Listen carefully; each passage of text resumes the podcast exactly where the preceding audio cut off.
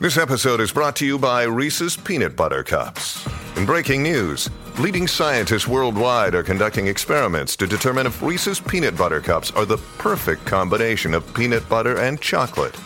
However, it appears the study was inconclusive, as the scientists couldn't help but eat all the Reese's. Because when you want something sweet, you can't do better than Reese's. Find Reese's now at a store near you.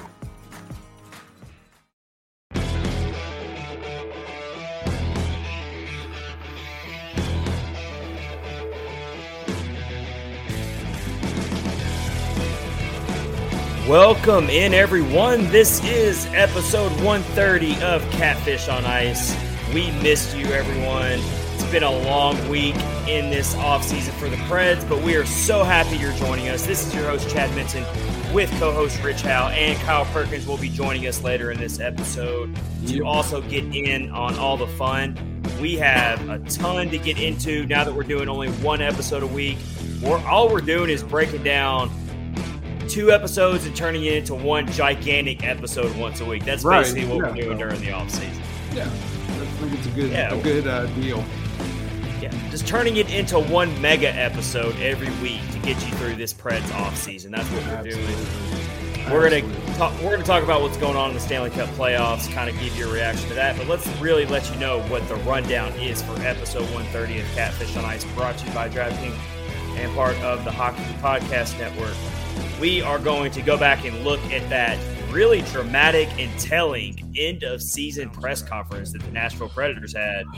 Wow. Uh, you want to talk about a list of quotes, eye opening quotes that both John Hynes and David Poile both put out Mhm. there.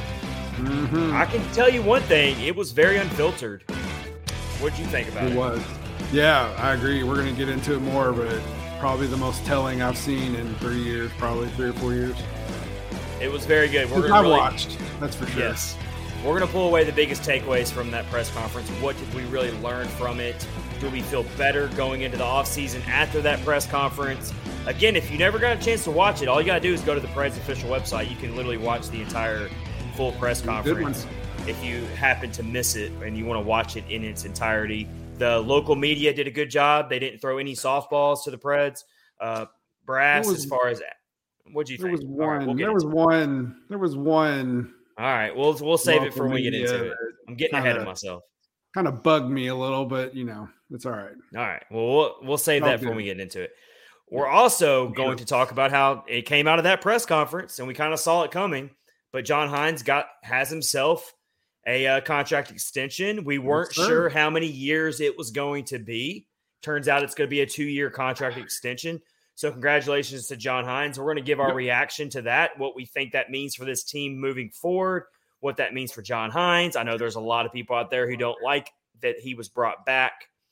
If it was up to No. them, they wouldn't bring David Poile back. They wouldn't bring John Hynes back. They, want would Carl never- Taylor. They, they want Barry Trotz back. They would have never got Hynes to begin with. Yeah. just- so uh, I mean, either way, we're going to give our reaction to that. We got a fun top 10 list to do for you here. And it was really hard for me to come up with this, but I did it all day. I worked on it. I scratched out a lot of names. I kept kind of going back and forth. I'm going to give you my list of my top 10 players that are left in these 2022 Stanley Cup playoffs. good not one. players, not players who were in the playoffs earlier and now they're eliminated. I'm talking about current players who are still playing in these playoffs on May. What is today? The 23rd, May Sure. 23rd, 2022. yeah, what day is it anymore? Yeah. I don't even So know. that's that's how I did my top 10 list. So no one get mad at me because I didn't include Auston Matthews. Okay, he's eliminated everybody. Let's focus on the rules here. I already know I'm going to get at least one tweet from somebody that says my list is garbage because I didn't include Auston Matthews. But you said you said ones that are still playing. Ones that are still in these playoffs right Yeah, now. because if it was want to make all the playoffs, it would be very difficult. Harder it would be it even more already. difficult. It was Oh, already yeah. really difficult, but I, I will share my list. Rich will interject. By that time, I'm sure Kyle Perkins will be on with us and we can get his thoughts on my list. Yep. Everyone can come at me and tweet me and tell me how wrong I am. That's how that's why these lists are so much fun. So They are fun. Um, They're great. And then, uh, uh, speaking of Kyle Perkins, when he joins us and graces us with his presence, he Oh, is going to so give good. us a Milwaukee. He's going to give us a Milwaukee Admirals update. Let's see how they're doing in the playoffs. I know they're in the middle of a really difficult series. They're in the second round now, and they are playing the Chicago Wolves, which oddly enough was a team they were um, kind of uh, associated mm-hmm. with temporarily were, yeah. when the um, Admirals were had, had, to take a break, a season. Right. They had to take a season off. So it's a little bit weird that they're having to play the same team now. But anyway, it is weird, very weird. Kyle Perkins will give us an update on how the Admirals are doing. Also, at the end of this episode, you're going to have to download the episode tomorrow, or you can go check out our YouTube channel right now and watch the full interview. Abigail Martin of Penalty Box Radio. She's also works with Nashville SC. She's a rinkside reporter for covering the Predators, and she was at the press conference. She joined me for a good 30 minute interview earlier this week, or I guess I should say the end of last week. Uh, the day of the press conference was when she joined us. That's right. That interview will be at the end of this episode, episode 130. And finally, told you we had a lot to get into. Finally, Tons. we are going to end with a really good non hockey debate. Has nothing to do with hockey whatsoever, but it's okay because it's the nope. off season. The most overrated restaurants that people love. We are going to list them. I am fired up about this, Rich, because there are a lot of restaurants I mean, that I don't get it. Why do people like these restaurants? I agree 100%. And and being in Nashville, like it's probably even tougher because there are so many good places to eat. Like well, I mean, there are some a, out there that I don't understand right. the hysteria over them. So I there are some out there, that. Yes, that are not as, as good, savory. So so yeah, I'm sure everyone can't wait to hear that. They're probably just going to fast forward to that part of the episode. You know like, get us to the most hmm. overrated restaurants. That's what we want to know yeah. about. It'll be funny. That's for sure. All right. It's always funny. All right, Rich. let's give the floor to you on the opening face-off tonight of episode 130. Oh. What's what stood out to you the most from the Preds th- end of season press conference? So I thought two things. Um, it was very telling that David Poile admitted. You don't hear that very often. You do not hear him admit much of anything. Admitted that he did not give John Hynes the best team that he could have given him to compete in the NHL this season. And I thought that was yeah. a really good admission by him because he is right. He's absolutely right. Um, had they not had awesome seasons from Duchene and um, you know even Ryan Johansen, I know he dropped off a little bit, um, and Roman Josi had an awesome season. Uh, Filip Forsberg obviously had an awesome season. If it hadn't been for those guys, they definitely wouldn't have made the playoffs. And mm-hmm. um, he was expecting he was expecting some more out of some players that we've talked about. Um, Luke Kunin comes is the first one that comes to mind. Um, Eeli Tolvanen struggled mightily throughout the whole season. He did some other good things uh, on the ice, but he didn't score much. Um, yeah, you just didn't. You just don't hear that much from a from a GM saying, you know, hey man, I didn't give you what you needed. And It's it's on me, and it and it ultimately is on him. He's the one who signs the checks. He's the one who makes the picks. Um, mm-hmm. Yeah, I mean that was that was really probably the most thing, the best thing that stuck out to me out of the whole thing. What did you think about that part of it? Oh yeah, for sure. That was definitely what stood out the most for sure. It was um you appreciate when a GM comes out and is honest about you know making mistakes. Yes. Because you don't get that from leaders very often. You just don't. And so I appreciate that from him. Um, also, another thing I noticed that was really another part of him really being honest was when he said there was a hole in this lineup and he kind of zeroed in on the second line. And then he also mm-hmm. even kind of touched on how clearly there's a there's a gap between uh, the Preds and the Avs, and that now it's really the objective of this offseason. And he kind of gave us a hint into what he's thinking for this offseason is yeah, this team needs to make some some um, upgrades uh, personnel wise. He didn't shy away from that. And so that makes me really interested and intrigued on what David Poile is going to do externally to build this roster up. Not no, let's just take the focus off Filip Forsberg. I know that's the biggest thing we're trying to worry about here. But um, what's he going to try to do out? You know, what's he going to try to do externally? Like, what's he going to do to try to add somebody to this team to fix that second line? You know, which is what was kind of a problem. You know, uh, what do you think about that, Rich? Did you kind of did you kind of agree, or did you kind of notice oh. that as oh. well from David Poile? Oh yeah, one hundred percent agree. He he knows that um, that second line. You know, he he got some some good um, production out of out of him sometimes, but sometimes not. Um, he's going to have to definitely upgrade. I know that they said obviously everything's hinging on Forsberg coming back, but I know that they said they have plan B, plan C, D set up for if Forsberg doesn't come back. He's just going to have to open up that checkbook, man, and pay some pay some guys. I mean, that's mm-hmm. all there is to it. Um, I'm a little leery of, well, no, I'm not going to say that. I'm going to say he has to do that and move your Luke Kunin's, your Eeli Tolvanen's somewhere else and not give them another shot because I don't think there's too many more shots to be given to begin with. well, we knew we knew, yeah, that does make sense. Well, we knew that he was going to be asked about Forsberg. He's been yep. he's been asked about that all for the past six months, basically, or whatever it's been since we've been really focused on this.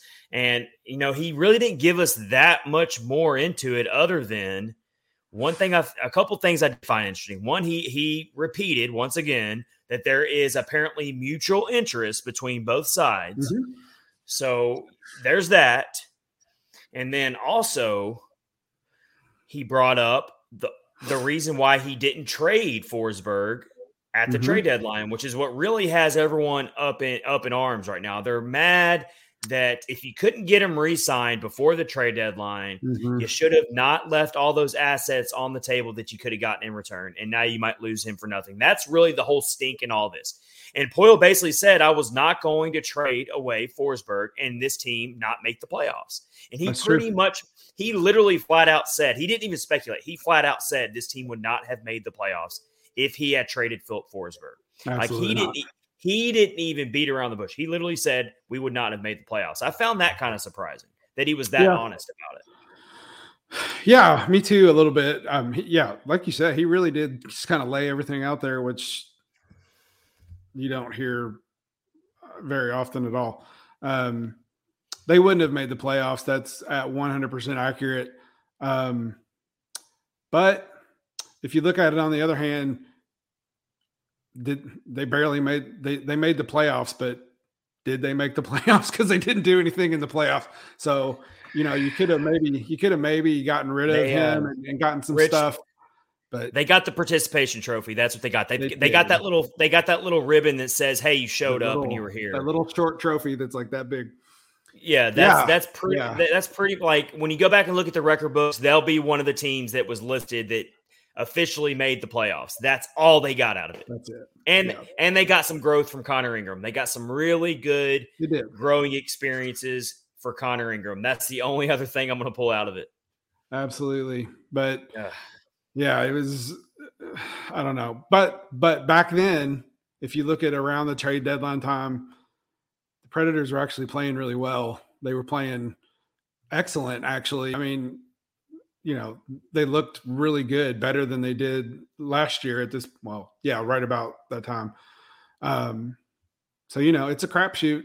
It's just a big, big, huge crapshoot. Is and all. We said that at the time. We said it at the time when the Preds were playing so well. We were like, "Wow, like this makes it really hard to figure out what yeah. to do with Filip Forsberg because absolutely it would have been an easy decision if mm-hmm. the team they was suck. tanking, uh, mm-hmm. uh, you know. But yeah, also another thing, uh, Poile went even further back in time. He really covered the entire timeline of this franchise's sure existence, and, and, it was yes, one of the did. first questions asked, and it was asked by Adam Vingan of the Athletic, and I can't even really remember the original question, but whatever it was that he asked, it ended up drawing a really long, like 10 minute response from Poile. Mm-hmm. It was mm-hmm. kind of at the very beginning of the press conference.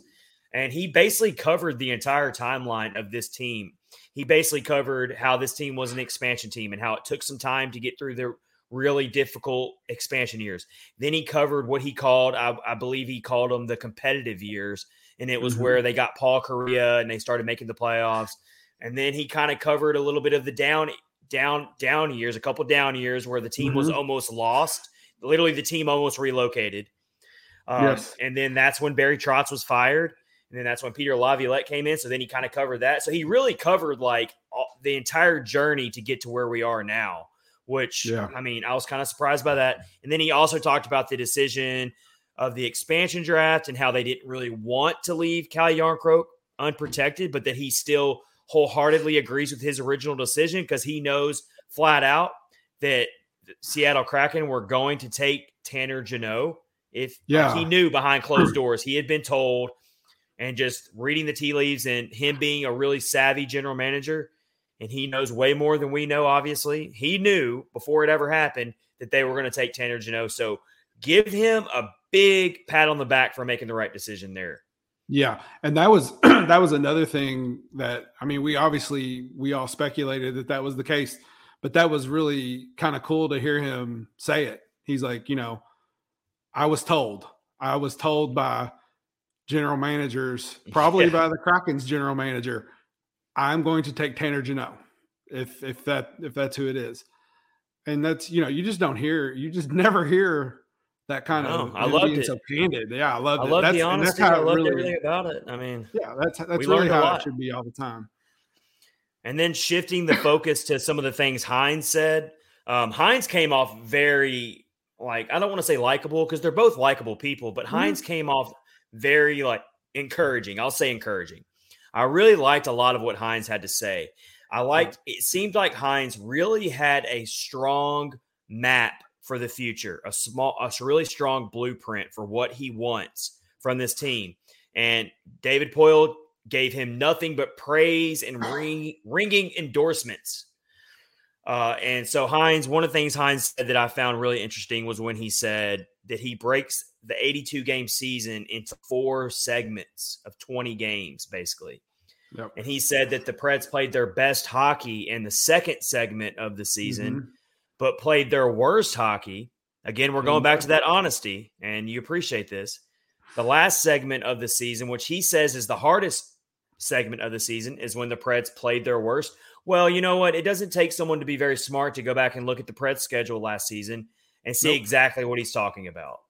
Yeah, absolutely. And that was that was actually one of the other things that I was going to bring up that was most uh, telling about everything was that Hynes and Poile both admitted that their players slumped in the last quarter of the season when they needed to not slump, and the and the guys that did slump had no support from you know the the third or fourth line, second the second line no scoring from those guys.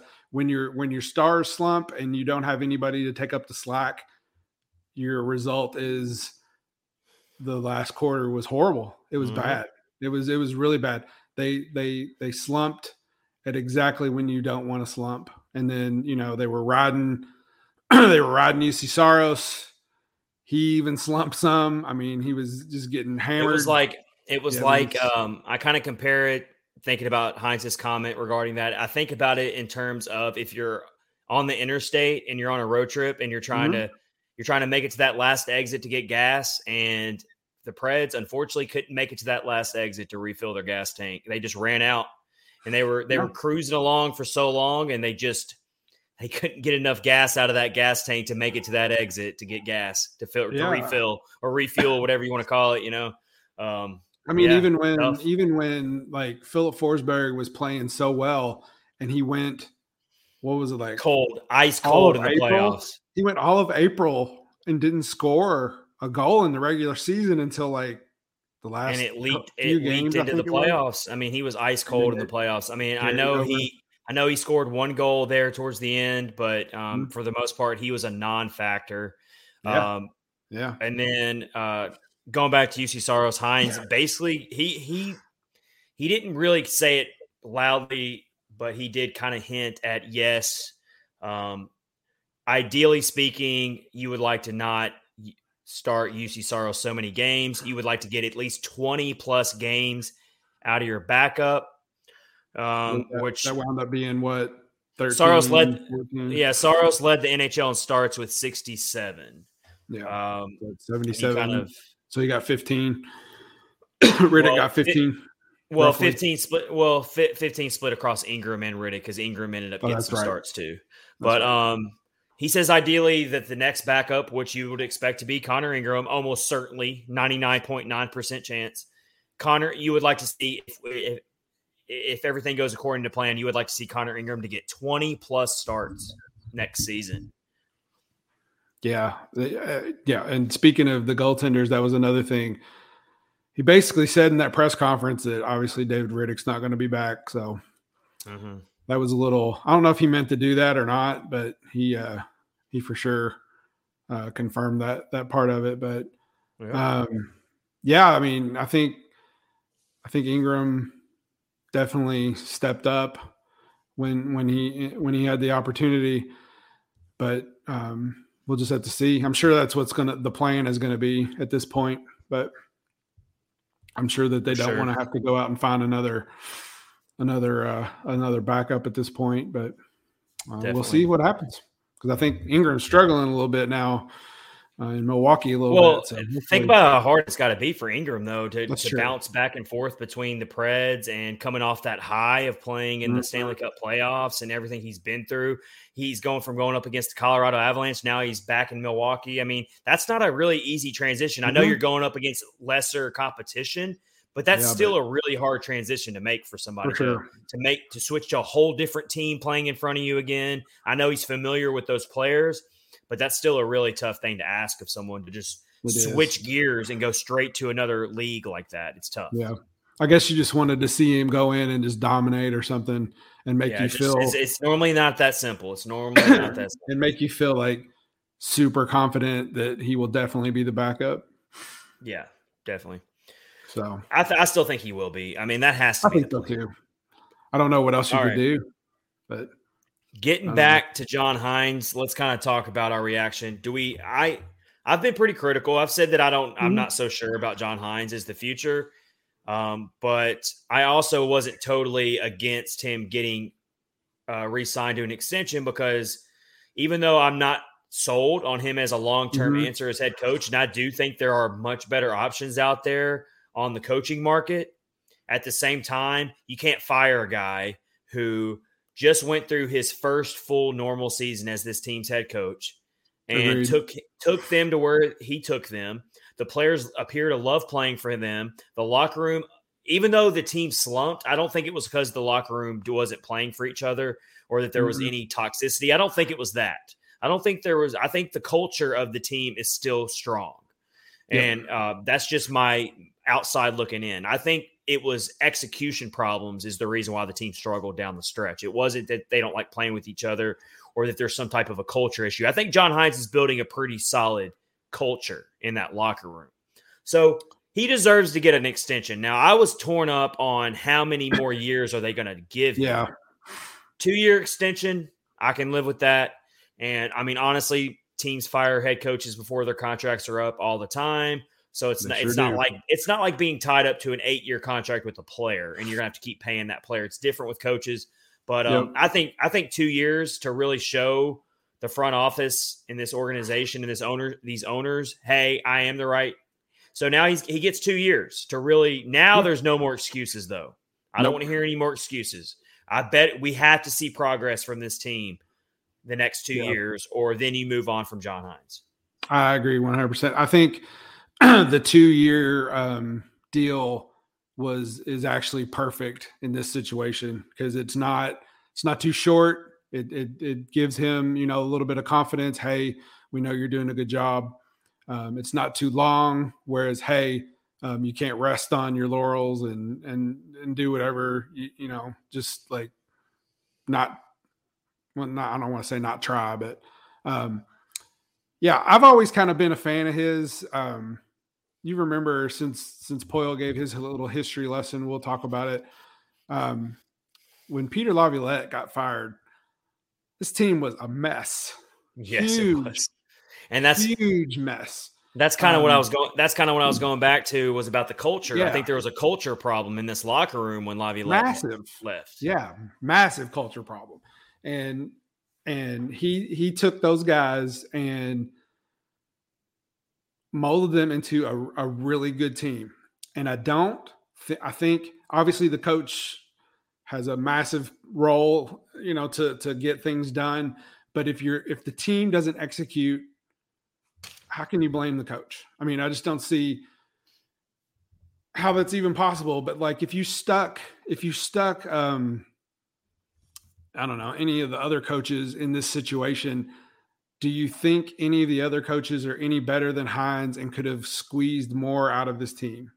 I guess that's, a, uh, that's a good it's question. debatable, but I think th- I think you gotta say that it's possible. I mean, you just it is because because at, at, that point it does come down to systematic issues. And do you agree mm-hmm. with some of the uh, systems that and philosophies that John Hynes employs? And yep. so that's when you get into that. When it comes to culture and being a leader and mm-hmm. getting players motivated to play, I think he checked all the boxes there. I really feel like this team loves yeah. playing for John Hynes and he, he is a player's coach. I really mm-hmm. feel like he's a player's coach. Whereas Peter Laviolette not so wasn't much. always I, I, I, I look more at John Hynes like I do Barry Trotz because Barry Trotz is mm-hmm. very much a player's coach.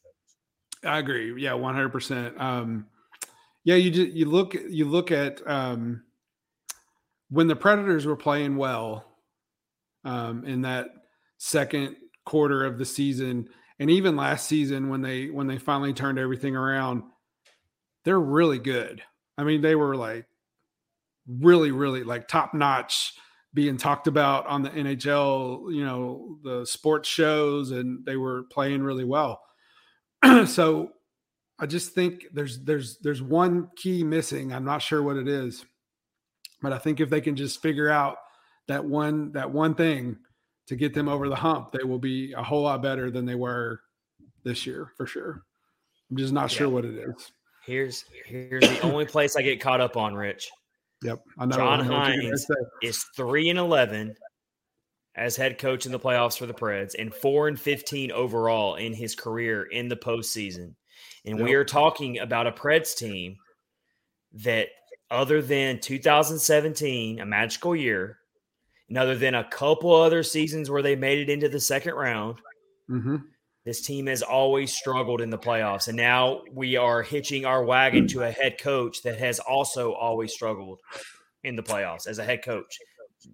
That's what gives that's, me that's what gives me pause. That does give I can I can totally understand. I don't um I don't really count New Jersey much because that team was bad. They were just horrible. Um I don't know, the bubble year, we had a lot of high hopes. You know, they put the Jofa line back together and we were all tanked up and excited about that, and it, it just didn't work out. Um, and then last year, our hearts were really broken. Uh, Carolina, they played so well and then you know, uh, but you're right. You're absolutely right. Three and eleven with the Predators is not is not a good a good thing. That's for sure. But either way, he did earn himself a two year extension. Yep, it's, it's, I think it's a good number. You can't argue with that. No, I think it's a good number. I was there was somebody on um, the old uh, Facebook Predators. I don't remember which one it was, talking about how they should have never gotten rid of Peter Laviolette and we should have never hired Hynes and all this stuff. And I'm like, what? Peter Laviolette has not done any better in Washington. Just just throwing that out there for you. No pun intended. But, hey, no pun intended. But hindsight is twenty twenty. Oh, hindsight is twenty twenty. Hindsight oh. is twenty twenty. I mean, Laviolette's got, got, totally meant to like, do that. Yeah, Laviolette's got. Oh, I don't know, Alex Ovechkin, TJ Oshie, Nicklas Backstrom, John Carlson, Tom Wilson. Um, and he's still he's not doing any better than John Hynes is at this moment. So yeah. Speaking of which, I got the playoffs on in the background here.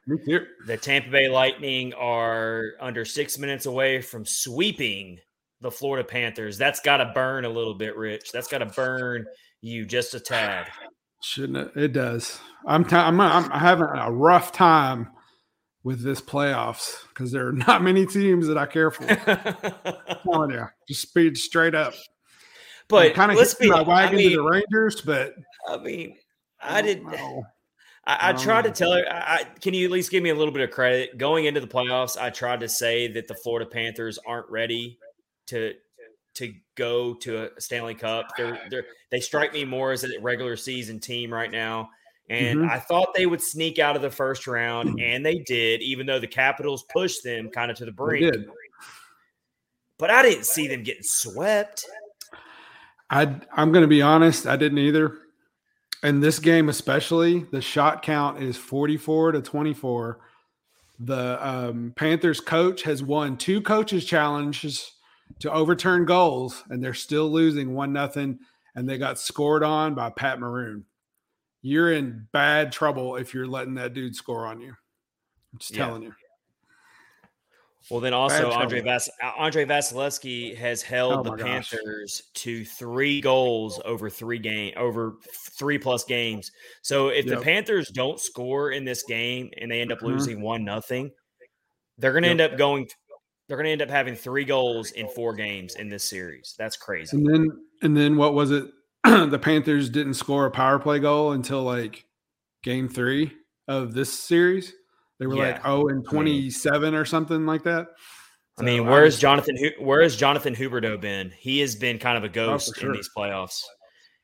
Him and um, I have seen a lot of good skating by the Panthers. Um, Verhaeghe's been really fast tonight. I've been watching the whole thing. Um, but man, Vasilevskiy, you just can't, you just can't get anything past him. I mean, it was just it's yeah. near impossible. He's a giant.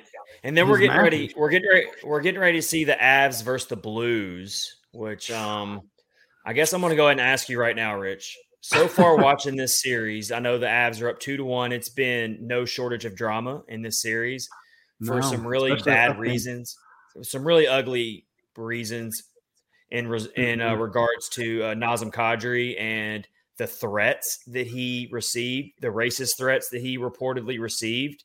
Um, after crashing into Binnington, which was honestly just a hockey play. I don't think it was malicious at all. I don't think so either.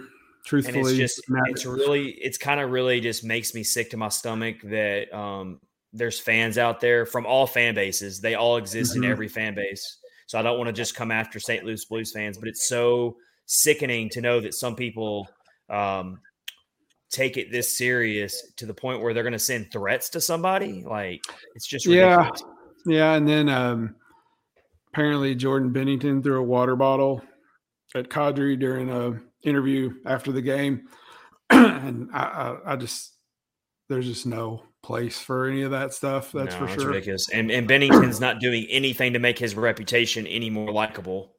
No, either. And it and it listening to interviews from the coach, it really does seem like Kadri's trying to like clean up his image a little bit because I know he's not very well liked.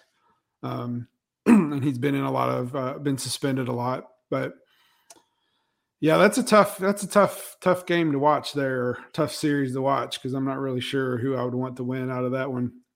But just speaking of how the series is going, does it make us feel better or worse about the Preds being swept by them? Do we feel a little bit better because at least the Avs are also having a pretty easy time with the Blues? I know the Blues are way more have been a little bit more competitive, but mm-hmm. to the defense of the Preds, the Preds could have won game two in that series. If not, if they could have just gotten a little bit of goal production, that game went to overtime and Connor Ingram yep. stood on his head.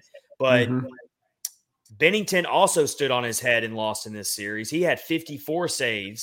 Yes. In a game in this series. Yeah, so, for sure. Um, Blues fans know how we feel now. Yeah, I mean, yeah, it is. It is tough because the Blues, they're really good. I mean, going into the going into the uh, the playoffs, man, they were like killing it. Um, I know that at one point they won like eight, nine, ten games in a row or something crazy like that, and you know, Colorado's there's just there's a reason why they uh, you know the reason why they're playing the way they are. They're just really, well, really good. Tonight's game four. I'm really interested to see if the Blues can tie this series. Um, I think the if the Avs win again tonight, then uh, I think the Blues are cooked at that point. But if somehow so they might be cooked anyway, honestly. But if the Avs are just too strong, they're just too yeah. good. Well, I know but, Binnington's out. He's out for this series, so it's going to be it's going to be Husso. And It's he and he's been awesome. he's he's been, been good, awesome. but, But he I think the last time he played up until he came in the other night was he played one game in the Minnesota series and um, he hasn't played since. So the nerves are probably going to be getting to him a little bit.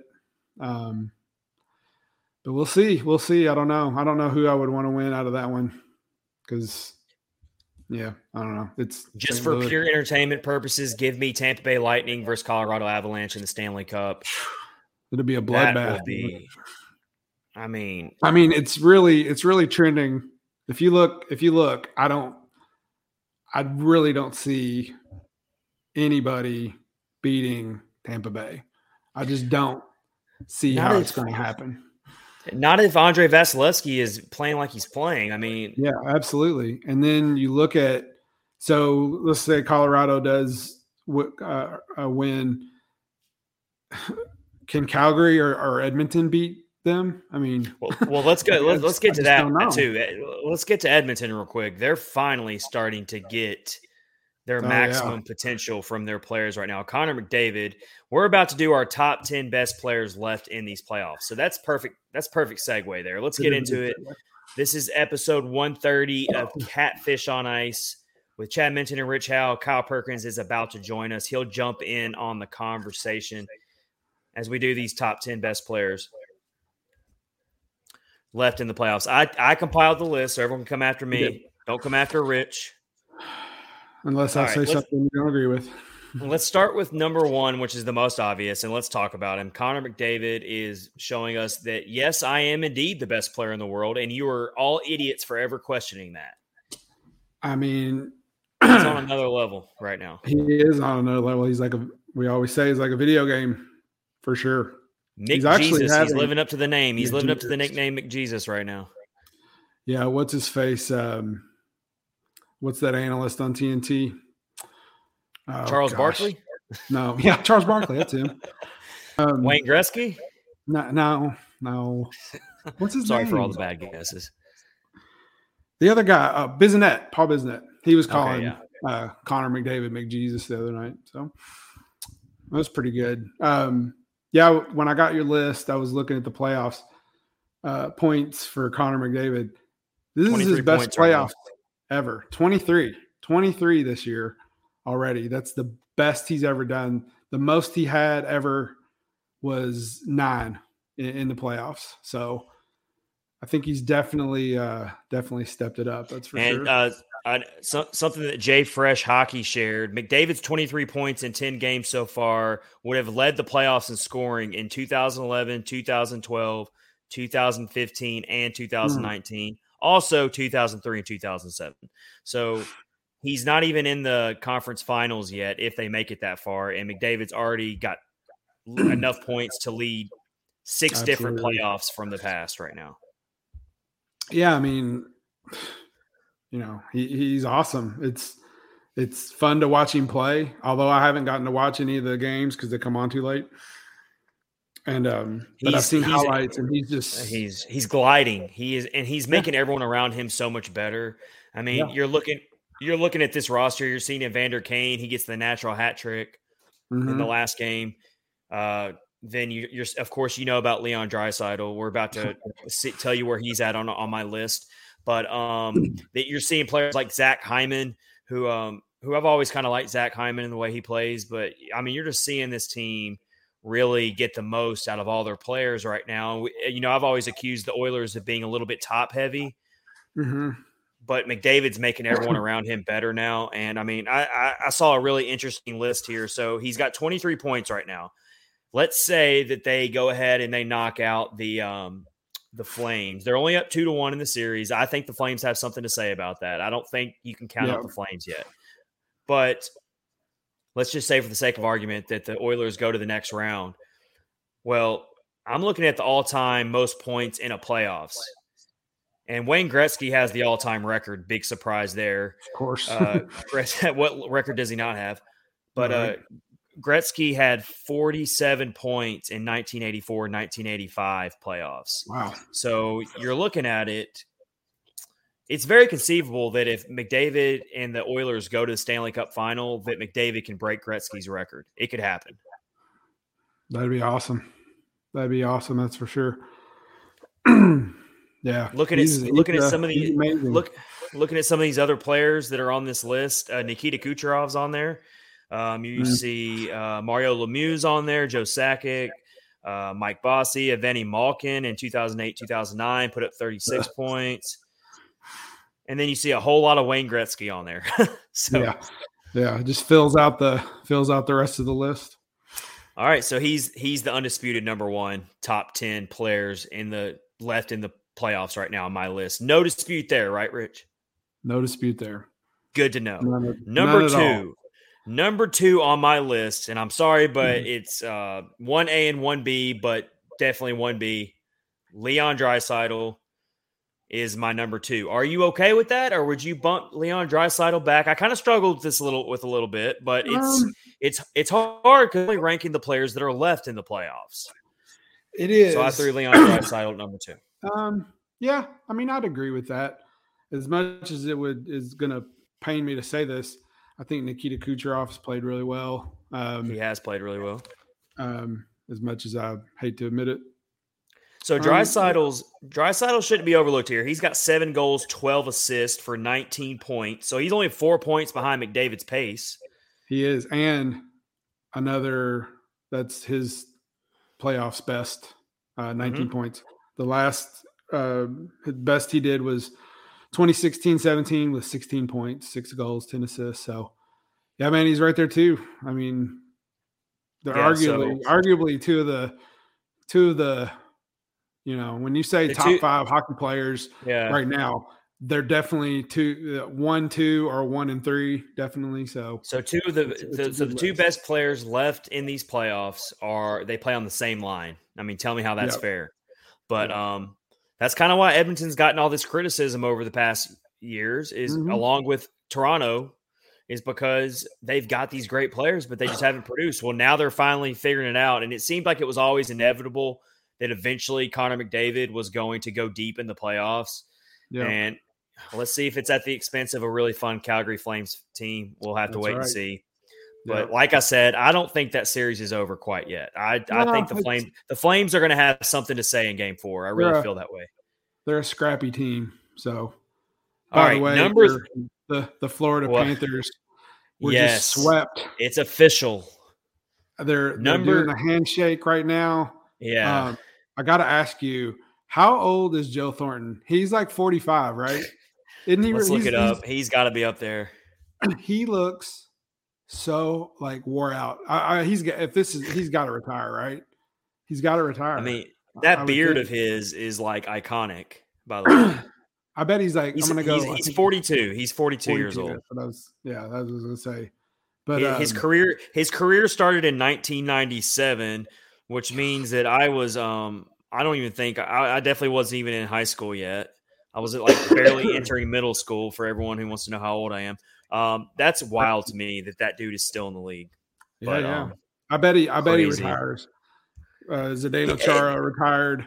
This might be a good moment for him to step out. He's had a great career, but I hate um, it You know, he went yeah. to Florida, and they, you know, they were building something good. Obviously, they had a really good chance this season, but man, his playoffs just killed him. They just, yeah. I don't know if it was so much. I mean, obviously Tampa Bay is amazing, but oh, whoa! So Speaking of which, we're barely five minutes into the game, and the Blues just scored first here in Game oh, wow. Four. That's crazy. Let's see what happens here. You turned just it on. Winning puck battles. Winning puck battles. That's something that the Preds did not do against the Avalanche. Was it David Perron? He once yeah, again, this is going to pain me pain me to say this, but he's had a really good uh, playoffs. he's played really well.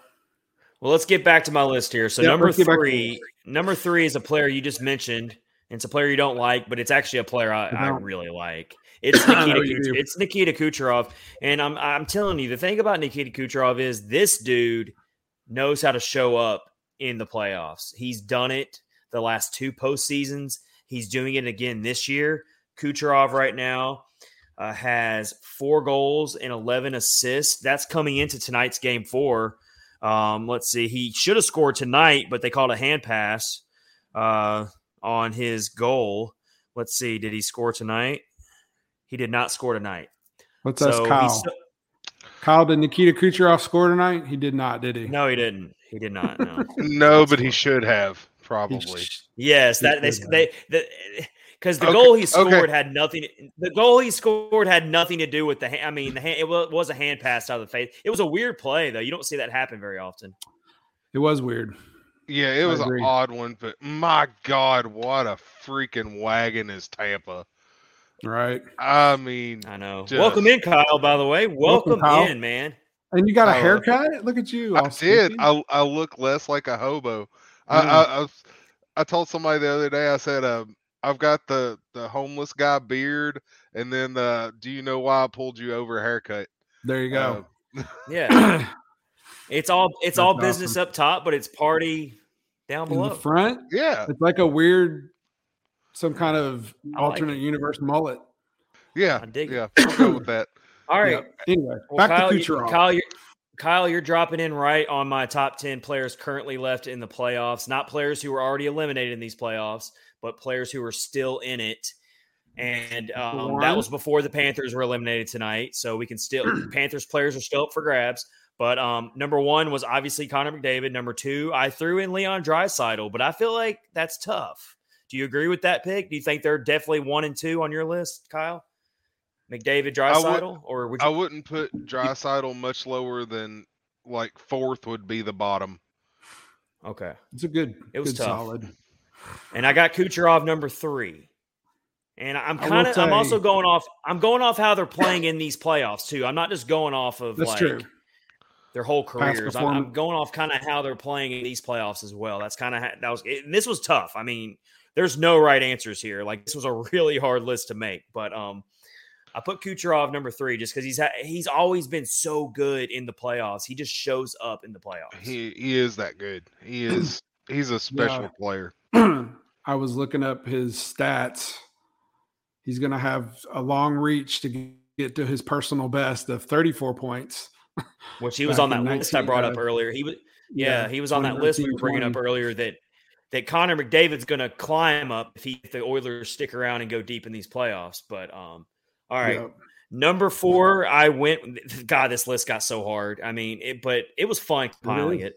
Number four, uh, he's not. Ha- I mean, he's not having the best playoffs, but he's still. Ha- but honestly, the the Avs have, they're only playing their eighth game of the postseason tonight, so there's that.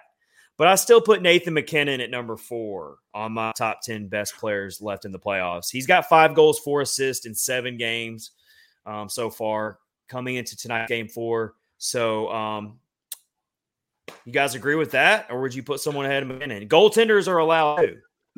Then I yes. Would, yeah, I, I was looking at your list. I, I may have, I don't know, four but I, I may like Vasilevskiy and I were going to talk talk about him. Obviously, I may have moved him up. Might have moved him up a little bit more, but um, yeah, so I would have Vasilevskiy in my top five. Yeah. Well, definitely watching what Vasilevskiy. I made this list before tonight's game that yes. they just played, and I mean Vasilevskiy just. I mean, we'll talk. How many him. shots on goal did the? How many shots on goal did the Panthers in in this game? I want to say 45. 49. 49. 49. Panthers had 49 Good shots Lord. on goal. 49 save shutout for Vasilevskiy. That is so. I think when I think when they're unbeatable. Uh, when Tampa scored that first goal, got called back. The shot count was like 24 to 7 at that point. Something crazy. They're unbeatable. If that's how Vasilevskiy's going to play, then they're they are literally unbeatable. Yeah, but they're gonna have to, know, man. Uh, they're gonna have to send because Vasilevskiy, like Vasilevskiy, Vasilevskiy kind of had a little bit of a subpar regular season, at least by his standards. Whoa, Kyle's disappearing behind his backdrop. That, I know, that was yeah. freaky. And and he he got off to a shaky start when uh, Toronto dropped the the uh, seven points yeah. on him, seven goals or whatever it wound up being. So he did get off to a shaky start, but I think ever since then he's definitely, uh, especially in this Florida series. I mean, they just couldn't get anything past him. I'm gonna, I'm gonna, I'm gonna put Vasilevskiy at number five. Though you guys have talked into it, I'm gonna at least put him at number five after watching watching the game just now. I'm gonna revise my list a little bit. I'm gonna put go. Vasilevskiy at number five. You can't deny what he just did. I mean, that's just yep. like crazy stuff. 49 save shutout against the Florida Panthers, might I add. And so the Panthers only scored three goals over the entire four game sweep. That's just hard to wrap my head around. And the Panther, it's not like the Panthers have been a low scoring, grinded out team this year. No. They've been, we're going to just put a touchdown on everybody. Is mm-hmm. basically how they've played all year. And President's Trophy curse lives on. Yeah, yep. that's if Nashville ever has that opportunity, I hope they melt it down in the parking lot. Yeah. Uh, just just don't just don't okay. even go get your picture with it. Just like, yeah, we'll I'm take going, it, I guess. But we I'm going number six. I'm going number six then, coming up after Vasilevskiy. I'm going number six. Uh oh, Cale Makar. See, it's, it's I think five. you have to. Oh, you moved him up to five. No, Never mind. Yeah, I, am revising my list, Rich. Don't okay. go off the list I sent you earlier. I'm going because we okay. just watched that Panthers game, and I yeah, I, I got the stats pulled up, so, so I'm, I'm, good. I moved Vasilevskiy up a little bit, but I'm going. I'm going Cale Makar number six, followed Makar. by Victor Hedman number seven, because I've also been solid. very. I've been very so. I, I watched a lot of the Tampa Tampa Bay these playoffs. I've just like I've just happened to be home a lot of times when they've been on in both series. And I just one of the things I know you don't like them, Rich, but one of the things that's so impressive about Tampa Bay is I call you out on it all the time, Rich. It's so funny. I but, made a face um, as soon as you said I watched all the games. I went, mm, mm. it's just so interesting. It's just so impressive how they just play so in tune with each other. Like they're always in do. the right. It seems like they're always in the right place at the right time. I'm not saying they're perfect. They had some breakdowns against Toronto, but it's just like they're a well-oiled machine. And then I watch a player like Victor Hedman. He's always making the right defensive decision. He's he's he's not the lights out scorer like Roman Josi is, but he is just like always in the right place at the right time. And it's like that mm-hmm. team very rarely makes self-inflicted um, mistakes. Like you're going to have to beat them. They're not going to give it to Absolutely. you. You're going to have to go and take it from them. And that's what Absolutely. I've gotten out of them from these playoffs. And Victor Hedman's a big part of that. I will say out of out of all the Tampa players, Victor Hedman is my favorite. I like him a lot. He's awesome. Um, he's got a killer shot. It's really hard shot. Um, he's a big monster. I mean, he's like six six. So he's like probably six, eight, or nine on skates. Um, yeah, I like him a lot. He he's probably probably def he's definitely my favorite player on the team. That's for sure. I, I don't mind him at all. He he's definitely one of the best defensive defensemen in the league. Yes, that's mm-hmm. absolutely. That definitely. is a good uh, good call out for sure. All right, what am I at? Am I? I'm at number eight now. All right, number eight. I'm um, I'm going purely objective here. It's not because, or these next two players, I'm going purely objective here, and it's not because I like either one of these players as people or who they are. I'm going off what they've done in these playoffs and what and their pure talent. Number number eight, I'm going Jordan Binnington because he mm-hmm. actually has played very well um, in these playoffs. Looking ahead at his numbers, I mean, yeah. he's four and one four and one with a .949 save percentage, one point two goals against average. Had 54 saves in the game one time loss to Colorado. Um, had three wins versus Minnesota where he, where he only gave up five goals combined over those three wins. I mean, can't mm-hmm. deny that. As unlikable as the guy that, is, his, his play yeah, on the ice has been that, pretty uh, been pretty impressive in these playoffs. That that 1.72 goals against, that's that's strong. That's for sure it's, a, a it's really kind of a stat. it's kind of a shame that he's not going to get to continue it.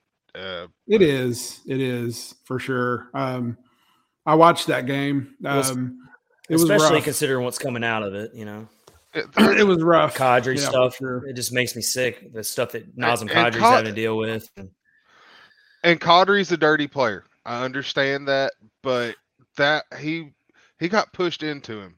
Yeah. Yeah, I mean, it was it was a hockey. It was, it was, a rough hockey. It was a rough hockey play.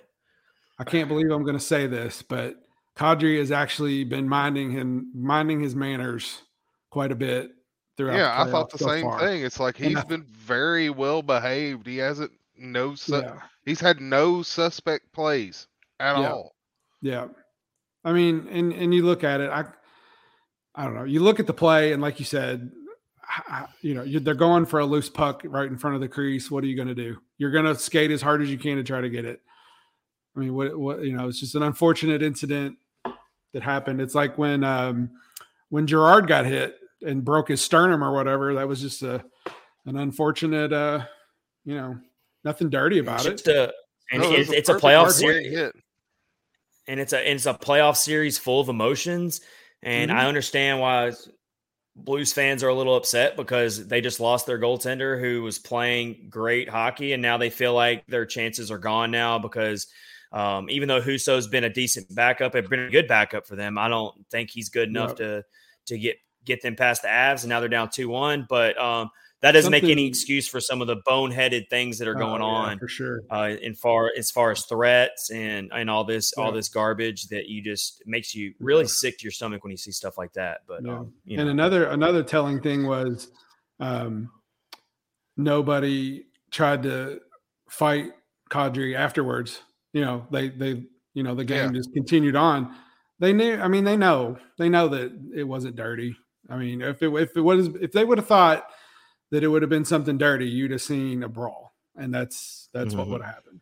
Because you're trying, you know, you, you know them hockey players, man. They're really touchy when you go touching their goaltender. So yeah, I think they True. realized that it wasn't wasn't a uh, wasn't on purpose. So, but yeah, the rest of it's just stupid. It's just ridiculous. All right. So. So Benning, Binnington's number eight on my top ten players left in the playoffs. Number nine, it's another player that I don't like. I don't like all of his off the ice stuff. I'm purely going off what he's done on the ice, and I can't deny the Oh. fact he's leading the league in playoff goals, and he just had a natural hat trick. Um, just based on his play, Evander Kane comes in at number nine. No one come after me. I'm not saying I like the guy. I'm not saying I'm going to go buy me a Evander Kane jersey, and I'm definitely sure as hell not um, overlooking all the all the bad stuff he's done off the ice. But purely hockey speaking, he has been really instrumental for the Edmonton Oilers, and I know he's receiving a, he's on the beneficiary end of playing with Connor McDavid and Leon Draisaitl. That's why I haven't had number nine is because he's very Mhm. fortunate to get to play with those two players. You know, if he's playing for a different team, he's probably not scoring 10 goals and leading the league in the playoffs goals. Mhm. But I still got him at number nine. And he's he is proven to pay dividends for them on the ice. He's given them a third scoring punch. Um, and uh, it's just unfortunate that it's that it's him because he's not likable in any way whatsoever. But just Yeah. purely the way he's playing, I- I, I just I got to call it what it is. I mean, he's he's I mean, yeah, making a he's big obviously difference for them. he's obviously playing really well. Um, I haven't really paid attention. Has he done anything stupid this season that anybody knows of? Oh, you He's just a before jackass. Edmonton or after? No, I knew. No, I knew. I yeah, I know everything before. I'm talking about like in Edmonton right now. Has he? Done, I don't think he's done anything dumb since he's got to Edmonton, but Hmm. he did so much dumb before that that Yeah. Yeah. Well, maybe he's trying to turn it around. Let, let me let me round out my let me round out my list with number 10 and then I want you guys to come in with maybe some players I left off and some players you would switch off because I'm not saying my list is perfect here. Number 10, I had struggled with number 10, but a lot of the players that I kind of wanted to put on there really haven't done that much these playoffs. So that's why I went with this player. I went with Johnny Gaudreau of the Calgary Flames at number 10. Um, he's only got two goals this this postseason, but he's also got 11 assists. And I feel like his shooting Mhm. percentage, he's been a little, um, he's had some bad puck luck in this offseason or in these playoffs. Um, just looking at his numbers here two goals, 11 assists. He's got 40 shots on goal. His shooting percentage is down at a 5%. So if he keeps shooting, if he keeps doing what he's always done his entire career, I think he'll start getting some more goals. And he can make a big difference for the Flames getting back in this series and hopefully winning this series over the Edmonton Oilers. But he's got to start finding the back of the net. 40 shots on goal and only two goals to show for it. Mhm. Not going to get it done. I think his luck's going to bounce around before this series is over. So I put him at number 10 to round out my list. Top 10 players left in the playoffs. Who did I leave out, gentlemen? Throw in some players. Well, I would have said Igor Shesterkin, but That dude struggled a little bit See- as well. So Well, I, I saw. Yeah, I I wanted to put him on there, but then I'm like, I'm getting a little goaltender heavy here, and really, Shesterkin's not been his regular season self. Yeah, like right. just Yeah, No, I he hasn't been up I would to- say that. Regular season form. I couldn't, Um, you know, I I, I couldn't put Brayden Point in there. I couldn't put him overall. If we're just talking purely best players in the league, then maybe. But just Mhm. going off these playoffs, he's missed a few games in these Mhm. playoffs to no fault of his own. I kind of kind of threw him out. He's only played seven games in these playoffs. Um, Mikko Rantanen, big fan of his game, but he hasn't really done much in these playoffs. He hasn't scored a goal in these playoffs What's yet. uh, what's Steven Stamkos done? Is he? Not a lot. Yeah, I know he Nah. had Plus, I didn't, I didn't want to go. I didn't want to go didn't wanna too go- heavy on Tampa players. full on Tampa Everything fanboy. on Tampa has been spread out. Really, Yeah. Yeah. They- they, they've Yeah. had so much from everybody, and I will throw you a wild card in there. And All this right, guy's one. not even on a team that's playing. And that's Brady Tkachuk. That is the MVP of the oh. playoffs right there. Showing up and supporting his brother and chugging beers. And if you can't get behind that and enjoy that, you can't be my friend. And that's all I'm going to say Oh, about I don't. Why are people upset over this, Kyle? Like, I- I've kind of seen some people talk about it. Like, but. They're like, was someone "Oh, really upset about him being there? Yeah, they were mad. They were. He's the captain of the Ottawa oh Senators. Oh my he shouldn't be showing up in a flame shirt. It's which like, is which it's is like- why he's in the stands watching his brother play. and he's out there. It's him and his dad. His dad's a legend. I love it. and they're just out there crushing beers with fans in the freaking normal seats. They're not in a booth. They're not in a suite. They're out there amongst the people. Brady's got some random kid on his shoulders celebrating a win. it's hockey needs this. You need that from your They get- superstars. You need it them to have a personality, to have a soul that's shown to the people. You yeah, I think The, uh, the uh, go I was going to say real quick, Rich. The person who's upset about that's probably the same person who's upset about people wearing um, hockey jerseys to games. Did you see that? Did you did you see that ridiculous? Did you see that ridiculous thread? That I don't even want to name the person. Honestly, it has to be a bot or a troll. if they weren't this dude- if they weren't so this dude did like I a- would wear this- a hockey jersey every day. This dude number did a one, ten tweet. This this person did a ten tweet tweet thread. Like honestly, I lost like three minutes of my life reading this thing, and I'm kind of upset Mhm. about that. But I mean, the guy's going on talking about like, oh, you're a grown person and you're ridiculous for wearing another grown man's jersey and get a life. And it's like you are you are definitely the president of the No Fun Club, and he's probably also upset about um about uh Brady Tkachuk supporting his brother. He's probably the same Mhm. person. Probably doesn't like puppies. Gosh. Oh no, he doesn't want anyone to have fun at all. No fun club. Doesn't like Everyone show up in a everyone parks. everyone should everyone show up in a plain colored polo, not even stripes on it, just a plain colored polo and khakis to every game, and sit down and be polite and don't cheer too loudly. That's probably how he feels about it. doesn't like maybe- ice cream. Oh my gosh. Anyway, Doesn't like ice cream. all right. So I also kinda wanted to put- you I found another Go ahead, person. yeah. real quick. Mika right. Zibanejad. I think he's Mika's- played Yes, really well. for the Rangers. Yeah, I should have put He's him got on there. 13 Honestly, points, he's had a four goals, he's nine had a really good assists. playoffs. Yeah, I like that dude. I like him a lot. He's very humble, Also, I too. mean, He is humble. yeah. Also, he That gets makes him overlooked a lot. He's a really good player. He gets overlooked a lot. Also, that's a good another player on that team, which doesn't have. He's not really stacking up the points, but three game winning goals in these playoffs so far is uh Chris Kreider for the New York Mhm. Rangers. He Yeah. yeah, I don't six like the guy, overall. but you can't only got- say he's not good. yeah. He three game winning me- goals is harder to deny.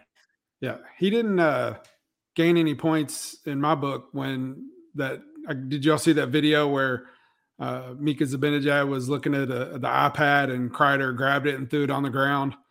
Did you see that? I think it was Yeah. like Uh, two two that. games ago.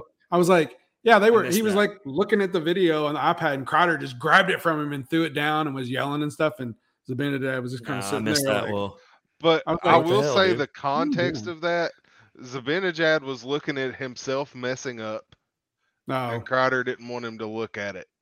Oh, okay. well, there you go. Well, Okay. thank you. I didn't know that. How'd you So- find that? there you go. That's I s- awesome. Somebody shared it, um, and they were showing the play leading up to that. Okay. And Zibanejad, he'd whiffed on a pass or something. All right. And Well, I'll take it back then. I'll take it So back. it was That's a good, actually that's a good trying- captain. he was trying to be a Well, good and then look- teammate. Looking at two really high scoring, highly offensive teams who I didn't include any players off these teams uh, because basically their big guns aren't doing much in these playoffs. First, the Florida Panthers, Claude Giroux. I mean, he had Oh, eight man. points in nine games. Eight points in nine games is nothing to scoff at, but not enough to put put you on the top ten. Uh, Barkov only has uh, two goals, uh, five assists, not bad. Huberdeau, where, where was Huberdeau at? One Yeah. goal in these playoffs for Jonathan Huberdeau. One That goal. right That's there it. is the story of them getting swept. Mhm. Woo. Woo.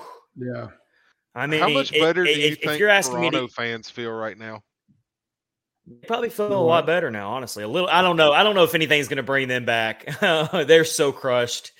But um, that's a good point. Which point. one? Uh, did you i- if you were ge- Toronto, Oh, yeah.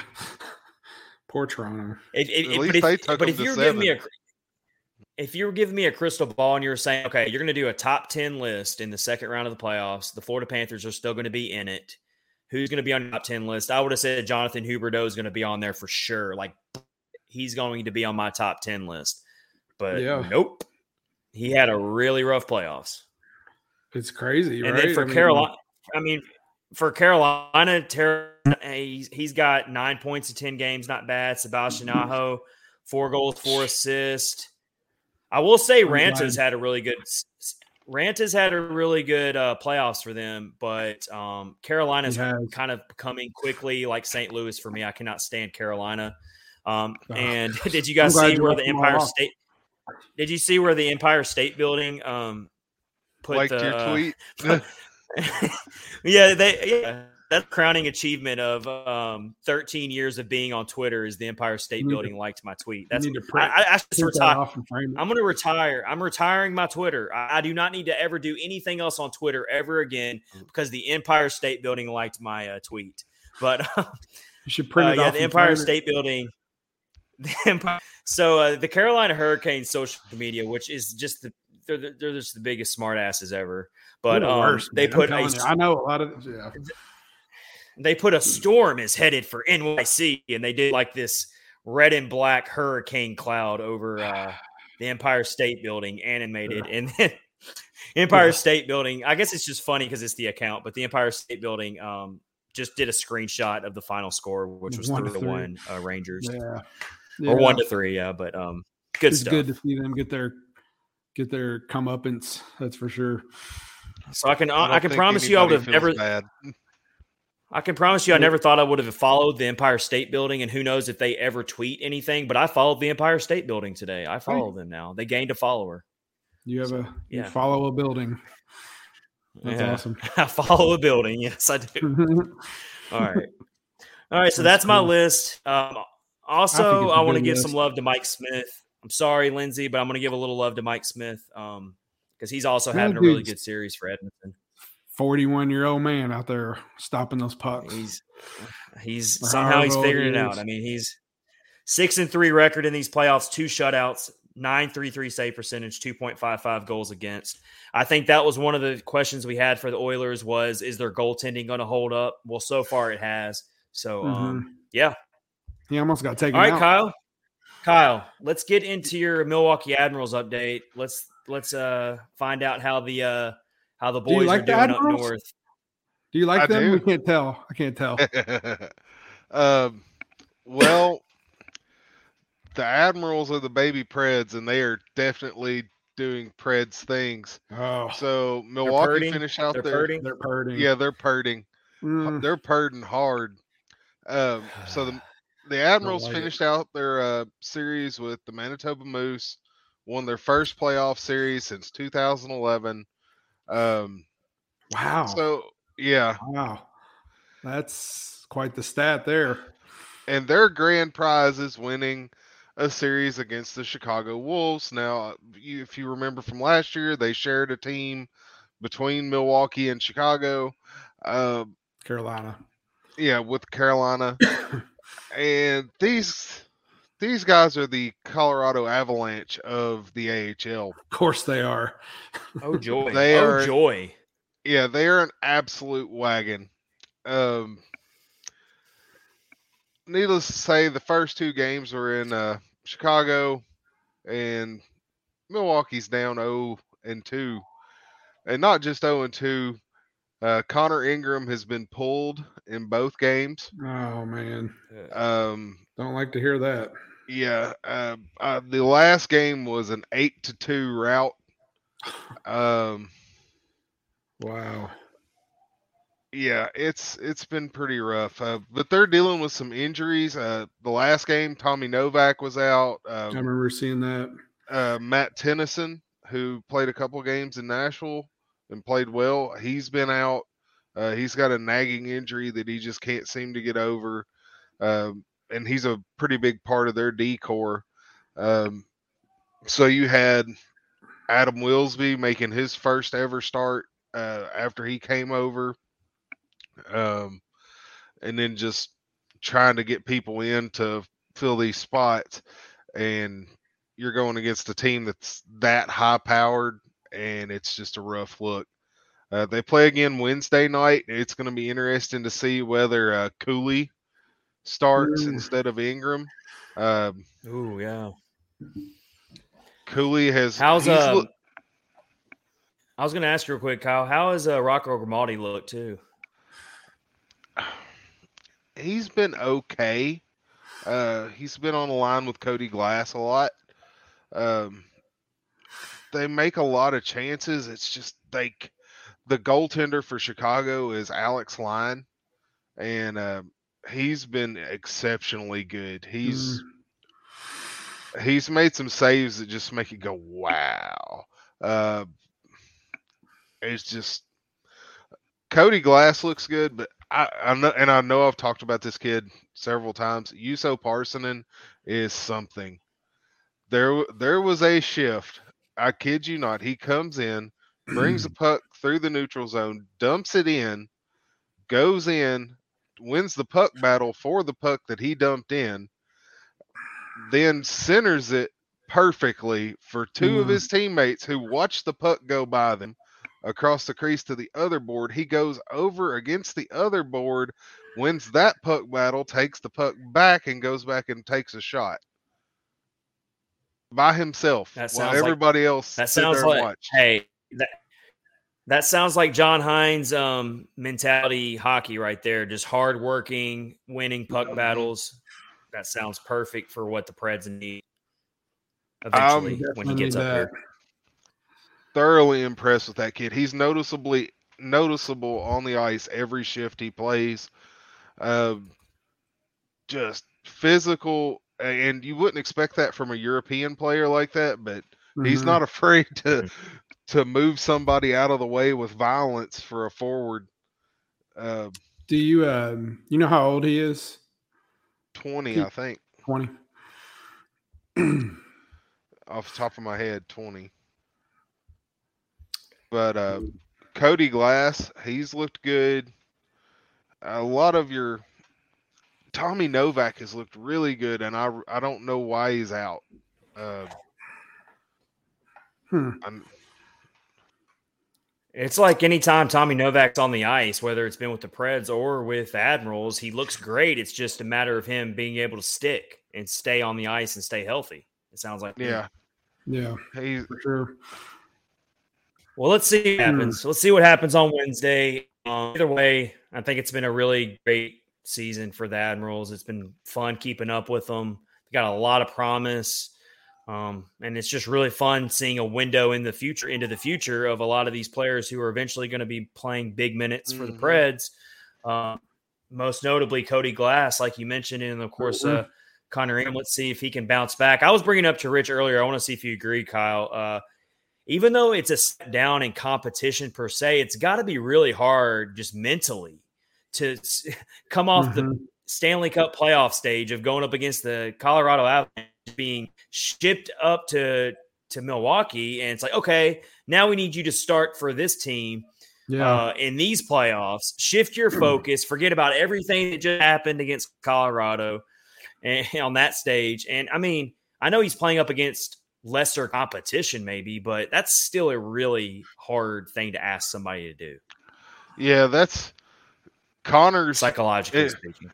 Yeah, he's he got shoved into that Colorado series. Hey, you're the guy and yeah. he had to go face all that and all you know that had to just be draining and then he's he comes back to Milwaukee and it's like oh hey you're the guy again yeah and it was a rough series against Manitoba that was that came down to the last game mm. um, and then you go to Chicago who is just they're they're ridiculously good. I mean, all half of the kids on this team are going to be NHL regulars. Mm. It's I don't remember the timeline. Did Ingram play in all of the first series? No, uh, he missed the first, first two games. Okay, so he got he played the last 5 mm-hmm. Is it five? Is it five? Is that how many they play? How many they play? Uh, it's a they do five game series the first oh, okay. two rounds. Oh, okay. Uh, oh, so it's must win on Wednesday. All right. Play, yeah. So Elimination play, game. Uh, All right. The other three. That's cool. Mm-hmm. All right. Well, we'll be cheering wow. on Milwaukee Admirals on Wednesday. This Wednesday, we're going to be watching them. Let's see if they can can extend their playoff run. Either way, they've had a really good year. It's been fun watching them. All right. Yep. Uh, we are brought to you by DraftKings. This is episode 130 of Catfish and Ice. And hockey fans, as you know, the pursuit of the Stanley Cup is on, and DraftKings Sportsbook, an official sports betting partner of the NHL, has an unbelievable offer for the most exciting playoffs in sports. Looking to turn a small bet into a big payday during these playoffs with DraftKings same game parlays. You can do just that. Um, I've had a lot of fun betting on um, hockey in these playoffs. I've had some some wins. I've had some losses. Most of my losses came when I was dumb and I went money line on the Preds in game three and game four of the Avs. We won't talk about how that ended for me, but either way, DraftKings is a lot of fun. So download the DraftKings Sportsbook app now and use promo code THPN. Bet $5 on any NHL team to win and get $100 in free bets no matter what. That's code THPN at DraftKings Sportsbook, an official sports betting partner of the NHL. Minimum age and eligibility restrictions apply. See our show notes under the episode for details on gambling help if you need gambling help, responsible gambling practices as well. Also, DraftKings is safe, secure, and reliable. Best of all, you can deposit and withdraw your cash whenever you want, and you can bet on so many different ways to make money, including how many goals will be scored and more. It's your shot at an even bigger payout. So go have fun with that. DraftKings Sportsbook yeah. Also, I want to throw some love to a couple of our latest giveaway winners. Oh yeah. So we did a we uh, gave out a free Bang T-shirt and a Catfish on Ice podcast hat, which I'm wearing one right now.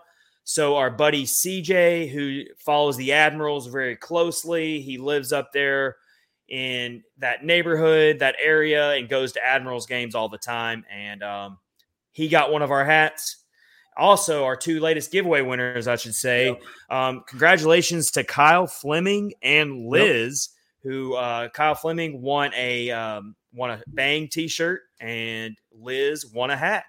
So they will be getting their prizes later this week. So congratulations to you all, and we really appreciate you listening to the podcast. We can't thank you enough for that. We hope you enjoy your gifts. We will be pumping out more merchandise as the off season rolls along and we will be looking to give away more stuff. So uh, Kyle got his hat. Yeah. Mm-hmm. Kyle was rocking his, his hat winnings. out. He looked good in it. And then uh, Rich, you also have a Preds hat you're wanting to do in a giveaway, right? I do. Yeah, I got a brand new. I never even. Well, I put it on one time. Um, black. But you washed it, right? Uh, yeah, I watched it. No, even though you wore it no, once, make sure you watch it. I, no, no, I literally put it on, looked in the mirror, and said, "Not for me," and took it off.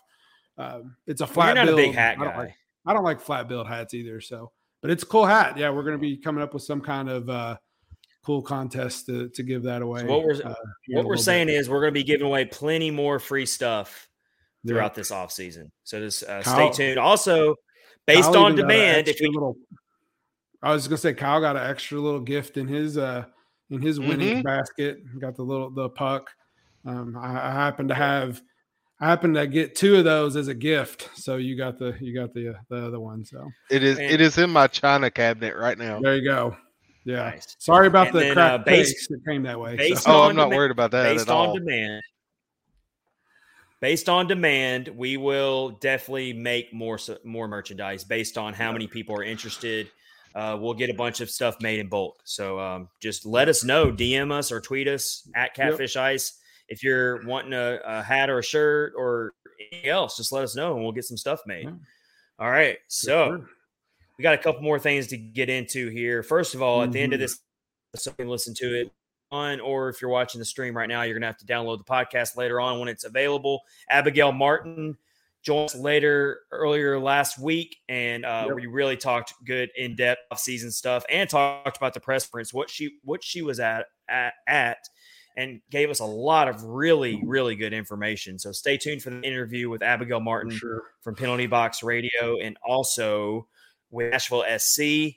She's doing. all- She, I mean, what doesn't she do? She is all over the I know, place. local She sports is- coverage, yeah, she sure. is so talented and does so many good Mhm. things. So A good uh, follow. local sports coverage.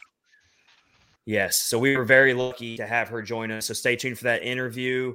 Um, what else do we got to get get into, guys? Oh yeah, let's do our most overrated restaurants. This was I'm, partly I'm a little excited about this. This is such a I mean, this is such a you look- goofy topic, but you know what? It's Yeah. perfect for the off season. Yeah, it was a little tough. I mean, 'cause, it's like, just I like restaurants, you can tell. So, you know, it's uh I'm gonna go ahead and get, many there's not too I'm- many places I won't eat. So Oh, I'm gonna go ahead and get this as- ball rolling.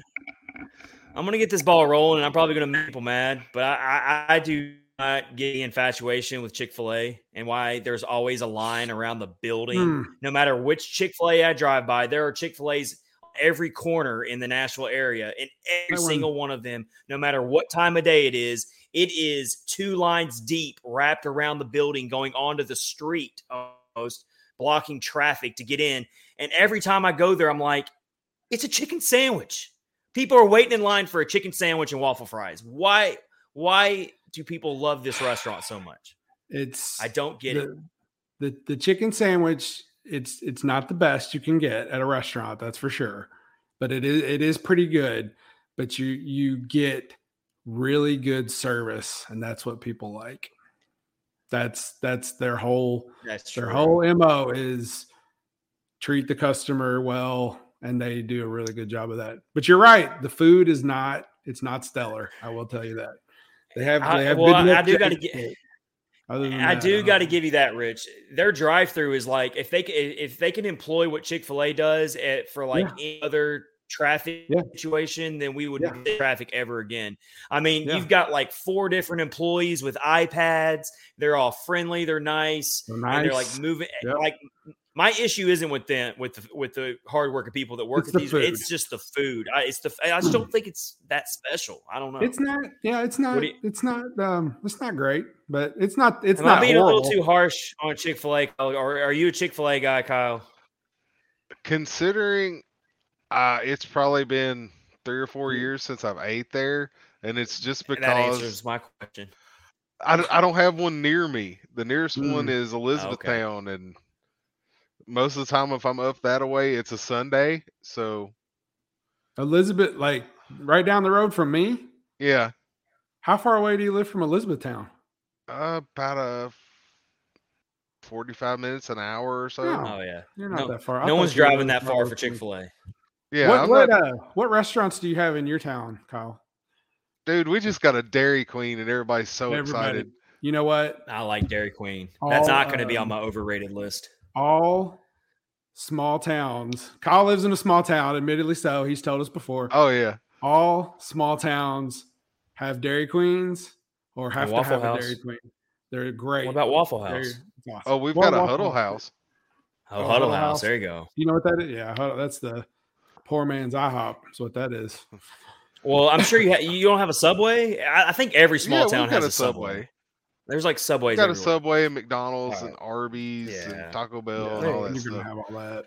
but Yeah, all the normal This- run of the mill stuff. Yeah. but There's a- I've I've All got right. one for you. Okay. I've Give got me one. for you. Kyle. and because I told Brittany about this, my fiance, whenever uh, I got that message from you, and she just laughed. She said, "I already know what you're saying." The Olive Garden. You're because out of I- your mind. No, Oh. I, I got to break Oh. away from you there. Oh no. no. I can go to Kroger and get some spaghetti sauce in a jar and some noodles and have something that tastes the exact same as that stuff you get at Olive. I would rather have Fazoli's than the Olive Garden. I will give you that. Fazoli's. It's this. It's all you can bomb. eat salad and breadsticks. I rest my case. All you can eat salad and breadsticks with that salad dressing. You don't even have to give me the pasta. I don't need the pasta. That gigantic bowl of salad with all the dressing mixed in perfectly and those breadsticks. I do not have to order anything off the menu. That's I can eat that. Just give me that. I get that. I get a salad and get fettuccine alfredo. I'm good. It's good. So good. You're crazy. I'm sure there's a lot of people who agree with you though, Kyle. That's a good one. There I- are. but It's I'm a- not on board with you on that chain. It's a chain. It's not right. fancy. It's not a fancy Italian restaurant. It's a chain. So, all right, I'm going to give give you us one. my first one. Um, Panera. Um, Panera bread. I- yeah, Panera. Yeah, like Uh, there's their French, there their French onion soup. Their French onion Yeah. soup is so good. Yeah, that's yeah, good. not a fan. You like it too, Kyle? All You right. like I like the soup. Everything like- else on the menu is overrated. yeah, I just kind of like. Uh, mm, all yeah. right. Well, there's It's enough not- for me. Yeah, it's not. All right. not I got one. If you still go to this restaurant, I'm not judging you, but please get into this decade. That's all I'm saying Uh-oh. is you need to jump ahead to the next decade and get into 2022. Buffalo Wild Wings Oh yeah. is so overrated. The food you want to talk about, I could go to Kroger or a grocery store and get Mm-hmm. me some pre-frozen boneless chicken nuggets and and go home. Like that's basically what you're getting at Buffalo Wild Wings. All you're doing for a Buffalo Wild Wings is I want a big screen to watch. Okay, well every Yep. sports bar has that now. So Mhm. I haven't set foot in a Buffalo Wild Wings in like three years, and it used to be my like thing. Like when we were in college, Oh, every yeah. Saturday and Sunday, me and all the guys, we would go and park ourselves at a table for like eight hours and watch college football all day. Like we would be there all day and eat like two or three meals. Like we would we would eat one That's meal, fine. be there for two hours, then eat another meal. Like we were there for that long. Wow. Not anymore. Buffalo Wild Wings, you need to retire it. It's over with. It's done with. Move on to bigger and better sports bars. for sure. For sure. Buffalo Wild Wings is not going to be sponsoring this podcast anytime soon. After that, Yeah. All these that. restaurants, they're going to be We- like, we can. "Whatever, Yeah, like- you don't know. You don't understand how marketing works, do you? That's okay. Dairy Queen will sponsor us. We we said good things about I'll Dairy Queen. that in a heartbeat. If they give me like a free Blizzard a week, I'm Oh, down. I will be a me Dairy a- Queen. How Give me a dipped How cone. I'll funny. that any day. how funny would that be if at the beginning of every Catfish and Ice episode I got to say brought to you by Dairy Queen? Oh my gosh! That would be pretty Get awesome. your new get a, a Girl Scout Thin Mint Blizzard every week. All I'll take that in a heartbeat. You got another one, Kyle? Uh, go ahead. I'm Okay, I got one. I got one. this is my my people might not like this. Uh Chipotle. I don't like Chipotle. I actually um, thought about saying that. The I- reason that one why ran across my mind. I don't know if there's any in Nashville or or There are. I know They're you've- you've everywhere. probably They're all no, over the not place. Chipotle. I was gonna say a Moe's. Have you ever heard of Moe's? Is there a Moe's down there? Oh yeah. Okay, Yeah. so there's Moe's, Moe's. is makes Chipotle look sad. It's so good. I, I will eat at Moe's any day. I'll even eat at Moe's before I'll eat at um, Qdoba. It's so much better. So yeah, I don't really. Well, care I can Chipotle. I can tell you a former Titans player who now got who just got traded to the Eagles, AJ Brown. Um, I can tell you he will agree with you on that, Rich, because I don't know if anyone remembers seeing this story from last year, but when AJ Brown got food poisoning from Chipotle for eating one of their Oh. brisket bowls or whatever it was, and Mhm. so um, like everyone in Nashville probably is like afraid to eat at a Chipotle now if they're a Titans fan after seeing that story because apparently AJ Brown Oh, got really really sick food poisoning and it was because he ate the brisket bowl from Chipotle. So um, no, thank you. yeah, No, thank you. people agree with I'll that. pass. All right, this isn't a restaurant, but it's more of a a, a coffee place, but I still think it's overrated. And I'm about to make a lot of people mad here, but I don't, care. think you are. I'm gonna agree with you. Star- And I am too. Starbucks, I do not get the infatuation with Starbucks. It's right up there with me with Chick Fil A. I, it's it's Nope. just not. It's I, I- it's not worth waiting in line for. I'll tell you what's worth waiting in line for if you got to go in line to get coffee. Dunkin' Donuts beats Starbucks by a mile.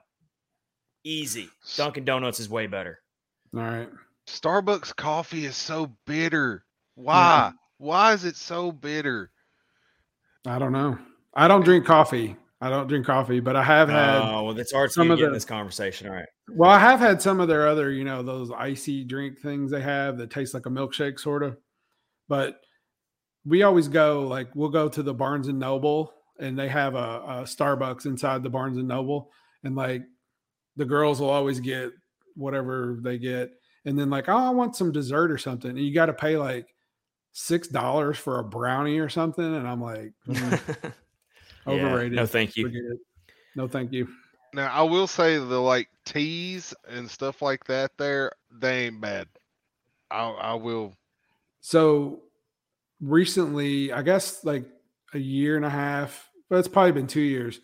they opened a Starbucks in Shepherdsville right off the interstate. You Oh, can't it's- even get in that place. It's Yeah, so but packed. What it's beside is What the the, goat uh, of all restaurants ever. Oh, the WC Ooh, Lounge. the goat. Uh huh. No, no, you don't understand, Chad. I don't This know is- about that one. Yeah. Enlighten You me. don't have. Oh, that's right. You don't have those. Oh my gosh. No, it, but Shepherdsville Mhm, is the best one that has ever been. The mhm. White Castle in Shepherdsville, Kentucky, is just god tier restaurants. It's good. It's definitely good, and it's really good at about two in the morning. Yes, yeah, it's awesome. Not an over, not an overrated restaurant, the White Castle. That's for sure. For sure. Catfish on Ice. Wait, we're- to we're by talk- White Castle and Dairy Queen. That's right, for sure. Yeah. So I have So one more. wait, unless you want to go. you guys are talking I've about got white. So we're talking about White Castle here, right? Mhm. Yep. Yes. Go ahead. Oh, Uh, oh Yeah. no, we we're No, just no, talking no. about how awesome it was. I was talking about how awesome White Castle is. Love White Castle. So this is my last Well, So yeah, well, overrated we, restaurant. yeah, go ahead, Rich. Okay, so um I can't stand eating in this place. I've even given it a couple of chances and don't can't even step foot in it anymore. And that stupid song that's out makes it even worse, and that would be Applebee's. Oh God. I call I call Oh. Applebee's Crapplebee's, Yeah. and I I don't I can't. They, their I food looks so I good on the commercial, but man, it is it is not not good. I didn't even know people still went to Applebee's. I thought that was like Oh yeah, man. I, I think people love it for some reason. Your friendly Well, I mean, neighborhood. they do a good they do their best in their commercials, and you're right, they do a good job of making the food look kind of good. But um, Mhm. um, do you guys have No, Texas thank you. Roadhouse up there? That's probably my favorite sit down restaurant. Oh, we do. Oh, man. Any Love Texas God, yeah. Roadhouse, you got to go to a Texas Roadhouse. So much. All right. I love that place. You can't. And the one All up right. here, that's that's closest to us. You, it's it's another one. If you don't get there right when they open, you're probably going to be waiting a good hour hour or two. So yeah, I've got one more, and that's right. Joe's Joe's Crab Shack. oh, see, I don't eat seafood, but oh yeah, yeah, I, I think that's the same. that's more of a tourist place. Yeah, Mhm. it's There's one in Nashville, right downtown near Broadway. There's one in Louisville that's right on the river. Mhm, Uh, it's awesome views and everything, but guess. they're well, yeah. If you want to look Ohio. at the dirty Ohio River, dirty Ohio. uh, but uh, it's it's actually up on stilts yeah, out in the water a little bit. Yeah, it's it's up on like a pier It's kind of cool. looking thing. Yeah, but, but the food. it's- it's All right. overpriced and bland. yeah. Bleh. So anyone who works at any of these restaurants, we are so sorry. Please still keep We're gonna- listening to Fish on Ice podcast. but, We're gonna get um, letters but from yeah. all these restaurants cease and desist. Right. Well, we're you. we're still going to get Dairy Queen on board. Dairy Queen's our next sponsor. Brought to you by Dairy Queen and DraftKings because those are two sponsors Castle. that do well together. All right, White and White Castle. All right. Speaking of which, real quick before we get to the interview with Abigail Martin, episode one thirty of Catfish on Ice, and we say so long and send you to that. Guess what? guys? The Avalanche just tied it up with the I Blues, did. I just saw it. Boo. one to one now. How am I cheering Boo. for the All right. Blues? Yeah, what is wrong with this don't picture? I was doing the same Oh. thing the other night. I was like, hmm, something's wrong. I'm I'm uh. I'm cheering for that. I'm cheering I'm cheering for the for the Avalanche because it's gonna make me feel better about the Preds getting swept. That's just how Yeah. I feel about it. That's true. That's a good way to look at it. If the Blues get knocked out in five, it'll make me it'll make if the Blues get knocked out in five, it will make me feel slightly better about the Preds got Mhm. swept. just a little make me a little bit feel better. That's, That's all I care a good way to look at it. All right, it's been a pleasure, everybody. We are sending you over to our interview with Abigail Martin of Penalty Box Radio. Can't wait to uh, bring you to that. Listening, everyone. This is episode 130 presented by DraftKings with Chad Minton, Rich Howe, and Kyle Perkins. We'll see you later this week for a new episode. Take care. Have a good one. See ya.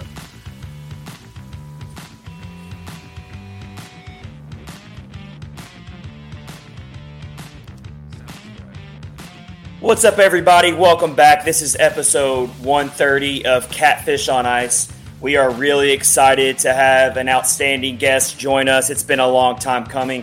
We've got Abigail Martin, who is um, in arena reporter for Penalty Box Radio covering the Predators. She also does work with Nashville SC. She's really all over the place, and she does awesome local Tennessee sports coverage. And so we are thrilled to have her join us today. Abigail, how are you doing today? I'm doing well. I know we don't have much to talk about. I don't know how we're gonna fill up any time, but I'm super Yeah, excited just- for you having me on.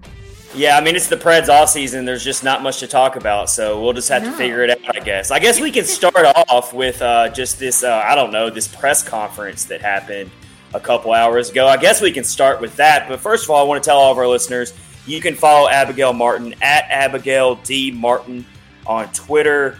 Now, like I said, she does stuff for Penalty Box Radio. She's with Nashville SC, which I'm really trying to become a Nashville soccer fan.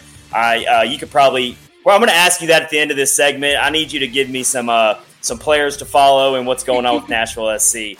But before we get to that, I guess the first question I want to get started with today is obviously you were at the end of season press conference today with David Poile and John Hynes at the at the podium, and um, really, I just want to get your biggest quotes and biggest takeaways that stood out to you um, today at the press conference from David Poile and John Hynes.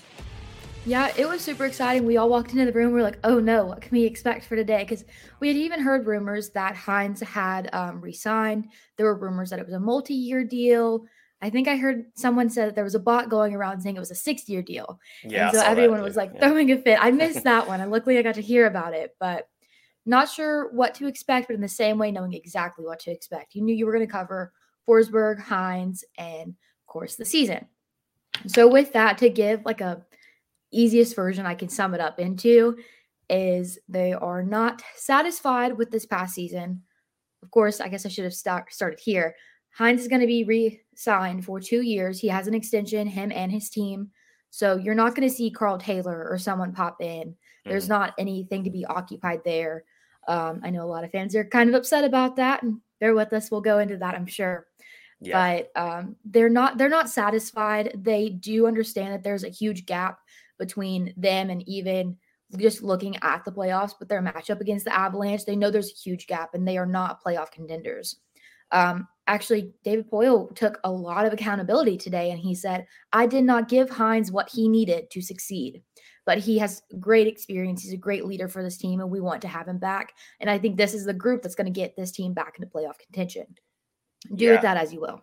That really stood out to me, and I you did tweet out a video of that response from uh, John Hynes. Kind of uh, go, go into what uh, that video that you tweeted out right before we just went on here um, about because John hynes was asked about David poile kind of being super. First of all, I really appreciate David poile's honesty today. Um, mm-hmm. I know a lot of fans want him gone, and I get that as well because he's been the only GM of this franchise, and it's it's totally understandable to want change and want a fresh vision. But um, I, I, found David Poile to be very um, honest today with his responses. He um, he he went into a lot of detail with his responses, which I I can totally respect that. Um, and so, um, yeah, tell us kind of what John Hynes said in response to uh, Poile saying that, yeah, that's on me. I didn't give him, I haven't given him enough talent yet to um, to get this team more successful in the playoffs. Yeah, I really didn't expect such accountability to be taken from today's press conference. I won't lie to you, but that is exactly what General Manager David Poile said. He said that he believes in Hynes and the group and that he didn't give them the right pieces. Um, and with that, I think I'll touch on Forsberg a little bit. He wants Filip Forsberg to come back. He believed that Forsberg also wants to come back. It's just a matter of the business side, which we saw from player availability. I believe it was last week. Everyone says there's always two different sides of hockey. But for Hynes' perspective, he was asked, How often do you communicate with David Poile for your roster decision? Because that's something I don't think we hear a lot about in NHL or even just in sports, how much control a coach has over their roster. It's more so of manage the team. And I think Poile said this today. He was like, management looks at a three to five year plan. And going with that for Forsberg's contract, he was like, if we had Ellis or Arvidsson, Forsberg's not staying. We don't have the money for him. And so he said Hynes's role is day to day. He said he jokes with him about that all the time, but Coach Hynes actually said that they kind of take turns evaluating players. They'll look at who's in free agency, maybe who can be traded. And going back to the money side of things, um, Poile was actually asked, is there going to be any like holdback from ownership about getting maybe splurging on a player? Mm. And he said that was not the case. He has full ownership backing him up, but he doesn't want to spend money just to spend it. I mean, I would be the opposite, but I'd spend money just to spend it. That's just me in everyday life. I'm a 20 year old woman. But from a management perspective, he doesn't want to just spend money for fun of it, saying, I'm going to throw a name out there. So just leave it at that. Nathan MacKinnon, it's not Nathan MacKinnon's a great player, but will he fit into the system? And if you want to look at being something maybe a little realistic, maybe Johnny Gaudreau coming in if Forsberg does mm-hmm. walk, it's a matter of can this player fit our system and really um, enhance the group. And that's something I have talked about in an article I recently wrote. And that's something they even tapped into today is enhancing the core group. And now that the youth leadership has 82 games under their belt, they can feel a little bit more confident going into next season. Mm-hmm. For sure. Another thing that really stood out to me, and I want to get your thoughts on this, was um, when Poile kind of went into detail about why he decided to do what he did at the trade deadline which also got a lot of criticism um, because he didn't do that much really, other than getting uh, uh, Jeremy Lauzon. Uh, and so a lot of fans were a little critical of that. And um, I kind of found it interesting that he kind of elaborated on how um, he just didn't see a point in offering in their rebuild plan that he that they're in. He didn't see a point in basically offering a first round pick for the assets that were on the table at that time and he he uh, kind of mentioned Jeremy Lauzon and how they went and made a uh, under the radar pickup with him because all they had to do was do a second round pick, and he fits the identity of this team, which they use that word a lot, identity. And um, telling me, yes, I mean that word, but um, yeah. So uh, I found that very interesting that he kind of opened up a little bit about why he decided to do what he did at the trade deadline, and also on top of that why he decided not to trade Filip Forsberg. And I found this answer to be a little weird, but he basically said, well, if we trade Filip Forsberg, then we don't make the playoffs, which is true. But then you're also telling me that this team is very far away from winning in the playoffs. So it's like that was a little bit of an odd uh, quote from David Poile there, in my opinion. Yeah, no, that's a fair assessment because they, even going back to today, they said it could be a small adjustment that they need to make in order to be competitive, but it also may not be. And more oftentimes than not, it's not just going to be one person that makes or break you. Mind you, going into this next season, I believe the exact opposite of that. I think if Forsberg walks, he said that he did not want to go into a complete rebuild if Forsberg did walk away. Um, that was kind of interesting because he Filip Forsberg is a franchise player. He's been with this team since Mhm. the very beginning, going back to 2013, going Yep. back to when the Nashville Predators were sweeping the Chicago Blackhawks in the playoffs. Like Mhm. that was a minute ago. But going back to the comment about trade deadline, he did say, I don't want to give Filip Forsberg up for a first round draft pick. That's not going to do it. And it's good to be aware of what Forsberg means to you, but at the same time, it's confusing because you're like, then why wasn't a deal done by trade deadline day? Because now he has full opportunity to walk away and you get no return. If I highly doubt someone was trying to buy Forsberg for a first round draft pick, that seems a little bit silly and unrealistic. So Yeah. I don't, but I'm not there. I don't know. Yeah, exactly. But especially now that it's been time after the trade deadline, after the season, you got to see the successes, the failures, and you can really just go back and assess those in a different way than you could have maybe the day after or whenever the press conference was following the trade deadline. Yep. Um, but he said today, which was interesting, I want to say the number was nine. He said there's only nine players that are on this team since Hynes has taken over. yeah, that's that correct. I heard that too. Yeah. Yeah. That's correct. And yeah. so there's been a lot of changes in some sense, but also eh, the roster decisions are much easier to make than a head coach or from leadership.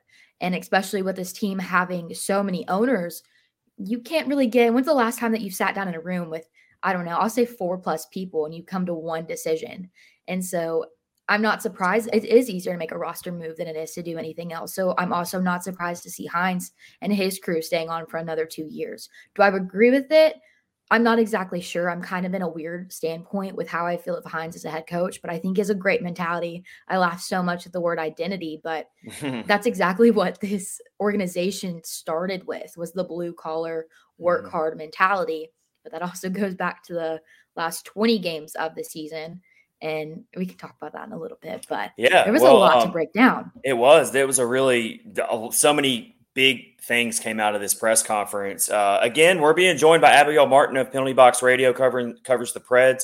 Also uh, does work with Nashville SC. She was at the press conference earlier today, so we're really lucky to have her joining us today for episode 130. Um, yeah, reading the tea leaves on this whole Filip Forsberg thing and just knowing that David Poile is obviously one of the best GMs of all time. He is, even without a Stanley Cup, he's still uh, such a great uh, general manager. And I just got to think that he knows something that we don't know behind closed doors when it comes to the uh, Filip Forsberg wanting to come back here as well. There's mutual interest. We've heard that.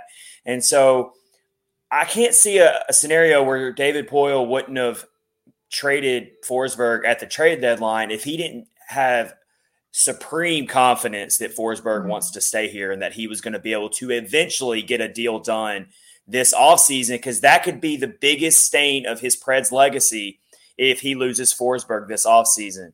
It will really be a huge, uh, it, will- it will tarnish his legacy a little bit as GM of this Preds team, Mhm. despite all the successes he has had. So um, that's tough. It really is.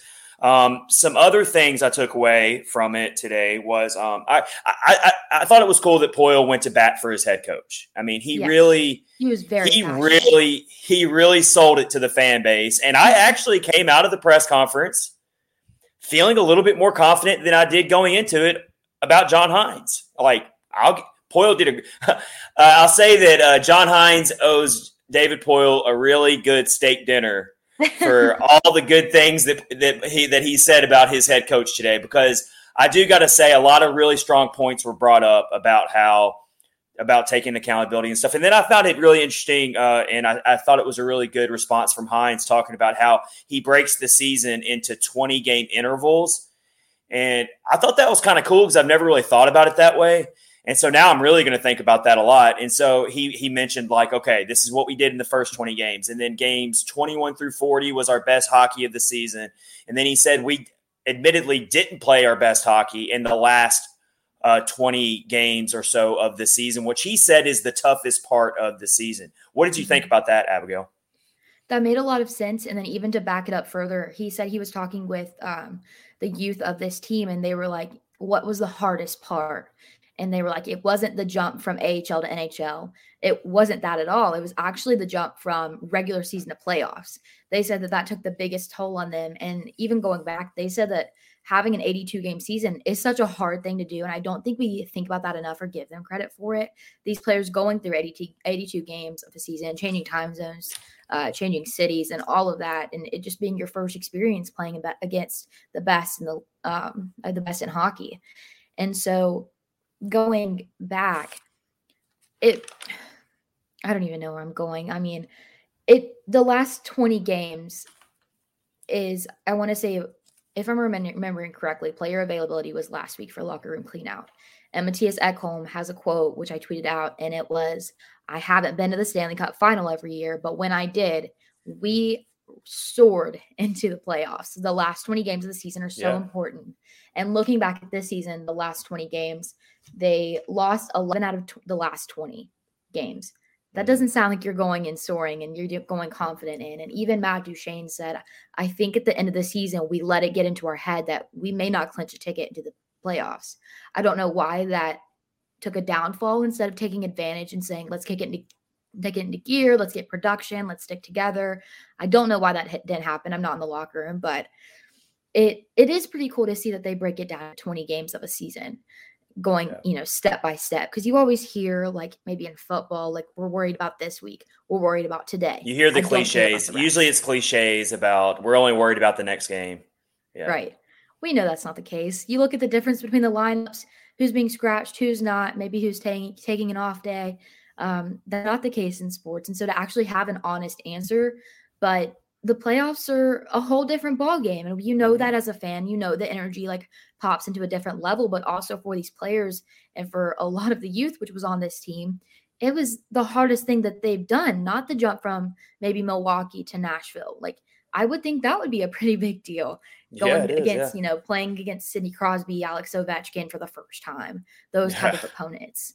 And so for them to say that playoffs is a different a different animal i think stood out a lot too Definitely did.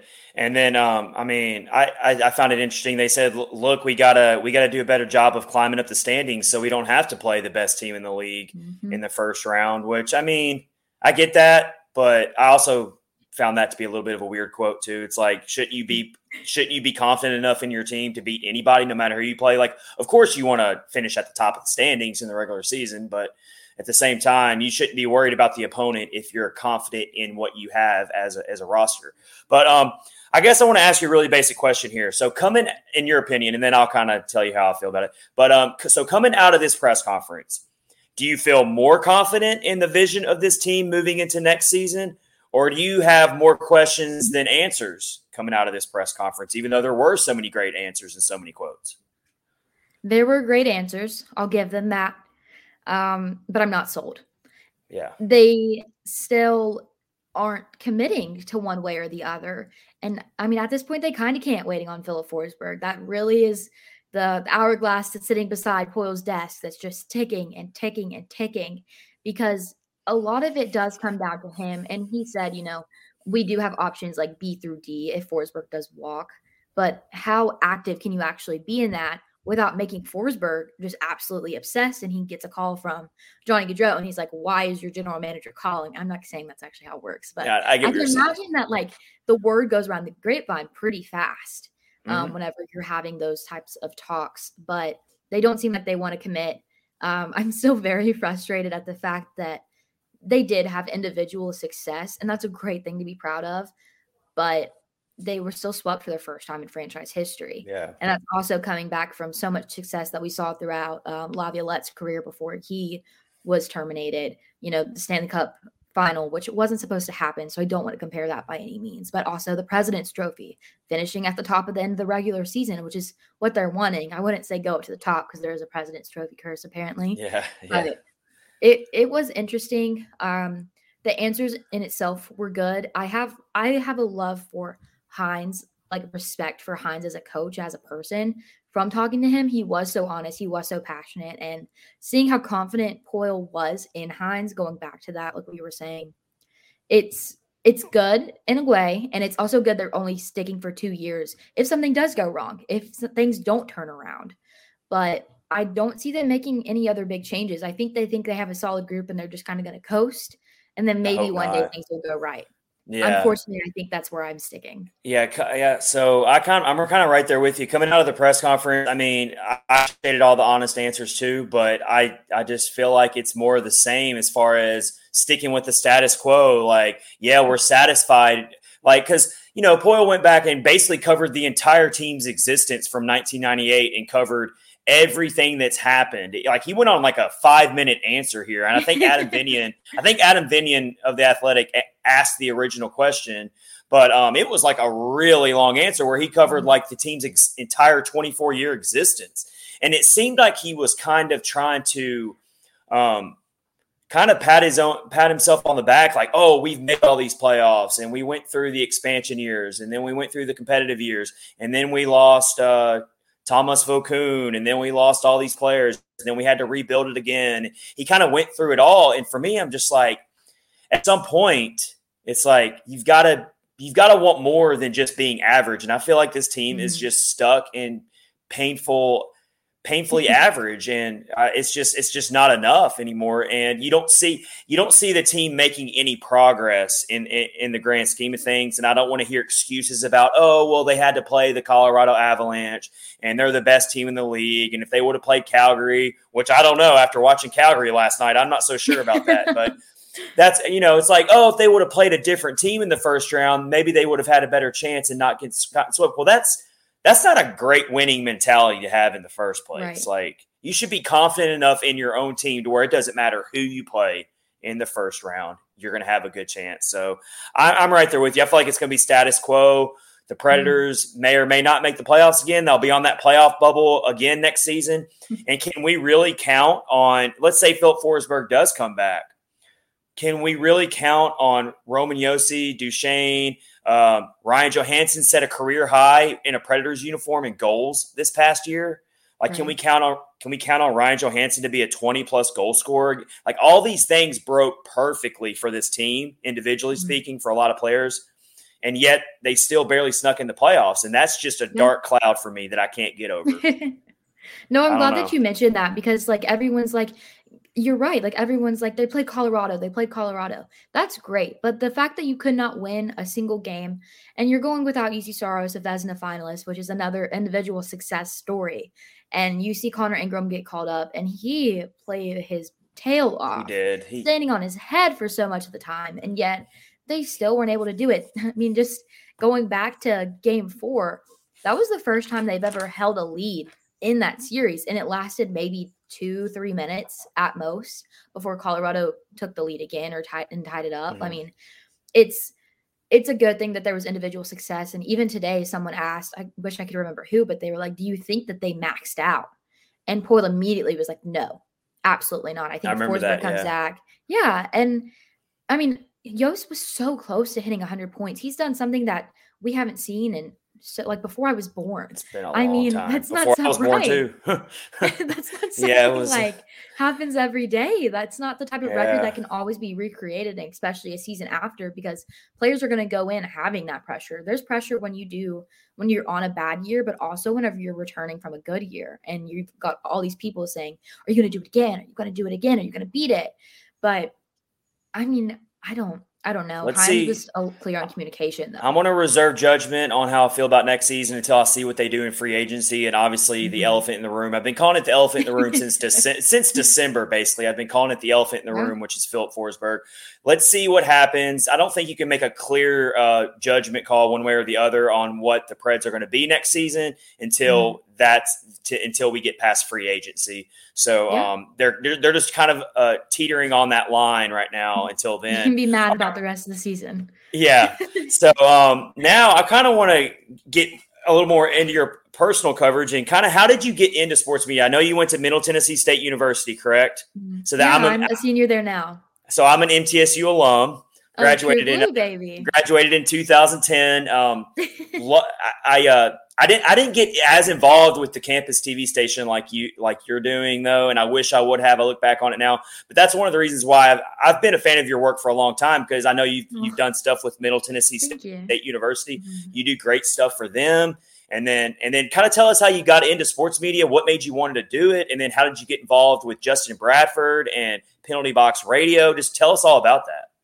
Yeah, so that actually goes back to my freshman year. Everyone always tells you it's okay if you don't know what you want to do. My mom figured out first my freshman year because it was combining different things that I like. I love storytelling, I love writing, and I love being out and talking to people and just talking about things that I'm passionate about. Um, and I'm a big sports fan. I grew up playing softball and then travel softball. I played basketball for a little bit. And my mom and I would always go to hockey games. That would be like our mother daughter date nights. And so that's how I started to become a fan of the Nashville Predators. And so I knew that's what I wanted to do, but I'm from like a super small town, like a one one red light town, and there's not a lot of opportunity there. I have to go 15 minutes if I want to go to a Publix or oh, anything oh, wow. like that. Yeah, it's pretty small, um, but we didn't have like a broadcasting class or anything. Of course, we had athletics, and so I want to say first I met Justin Bradford. I'd always looked at everybody on press row and was like, I want to do that. Lindsay Rowley, when she came on 2014, I believe. I was like, that's what I want to do. I want to interview the players. I want to work for a major league team. Would have loved to work for the Nashville Predators as well. And uh, Justin Bradford had created um, Penalty Box Radio. My mom was like, you should talk to him.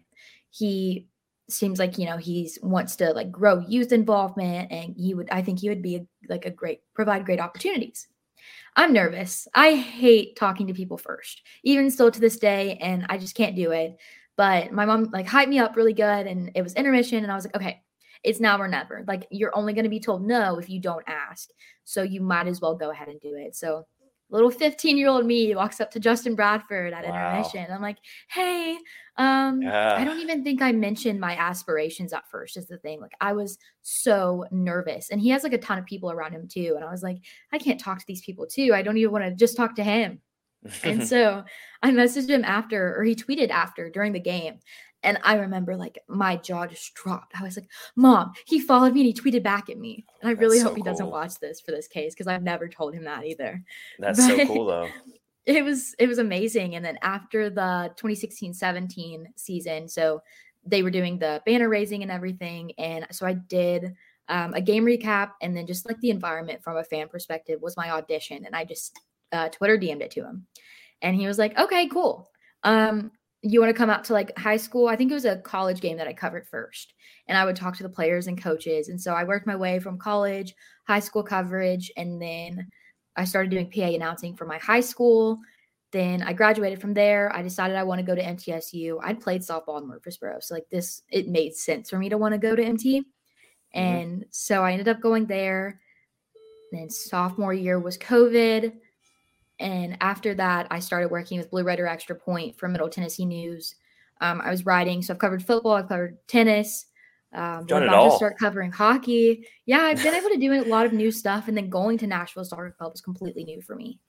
And yeah. so, uh, yeah, that's the long version of what. No, that's awesome. That's such a great story, and for anyone who's and for anyone who's listening right now who might be um, in that spot where they're like, you know, I, I don't know what I want to do, but I would love to, to, to do something like that. They, they just got some good advice there from you, you know, just, it, it, you just got to be confident in yourself and you've just got to, you know, if you love something enough, then you got to keep striving to do it. Eventually some things will work out.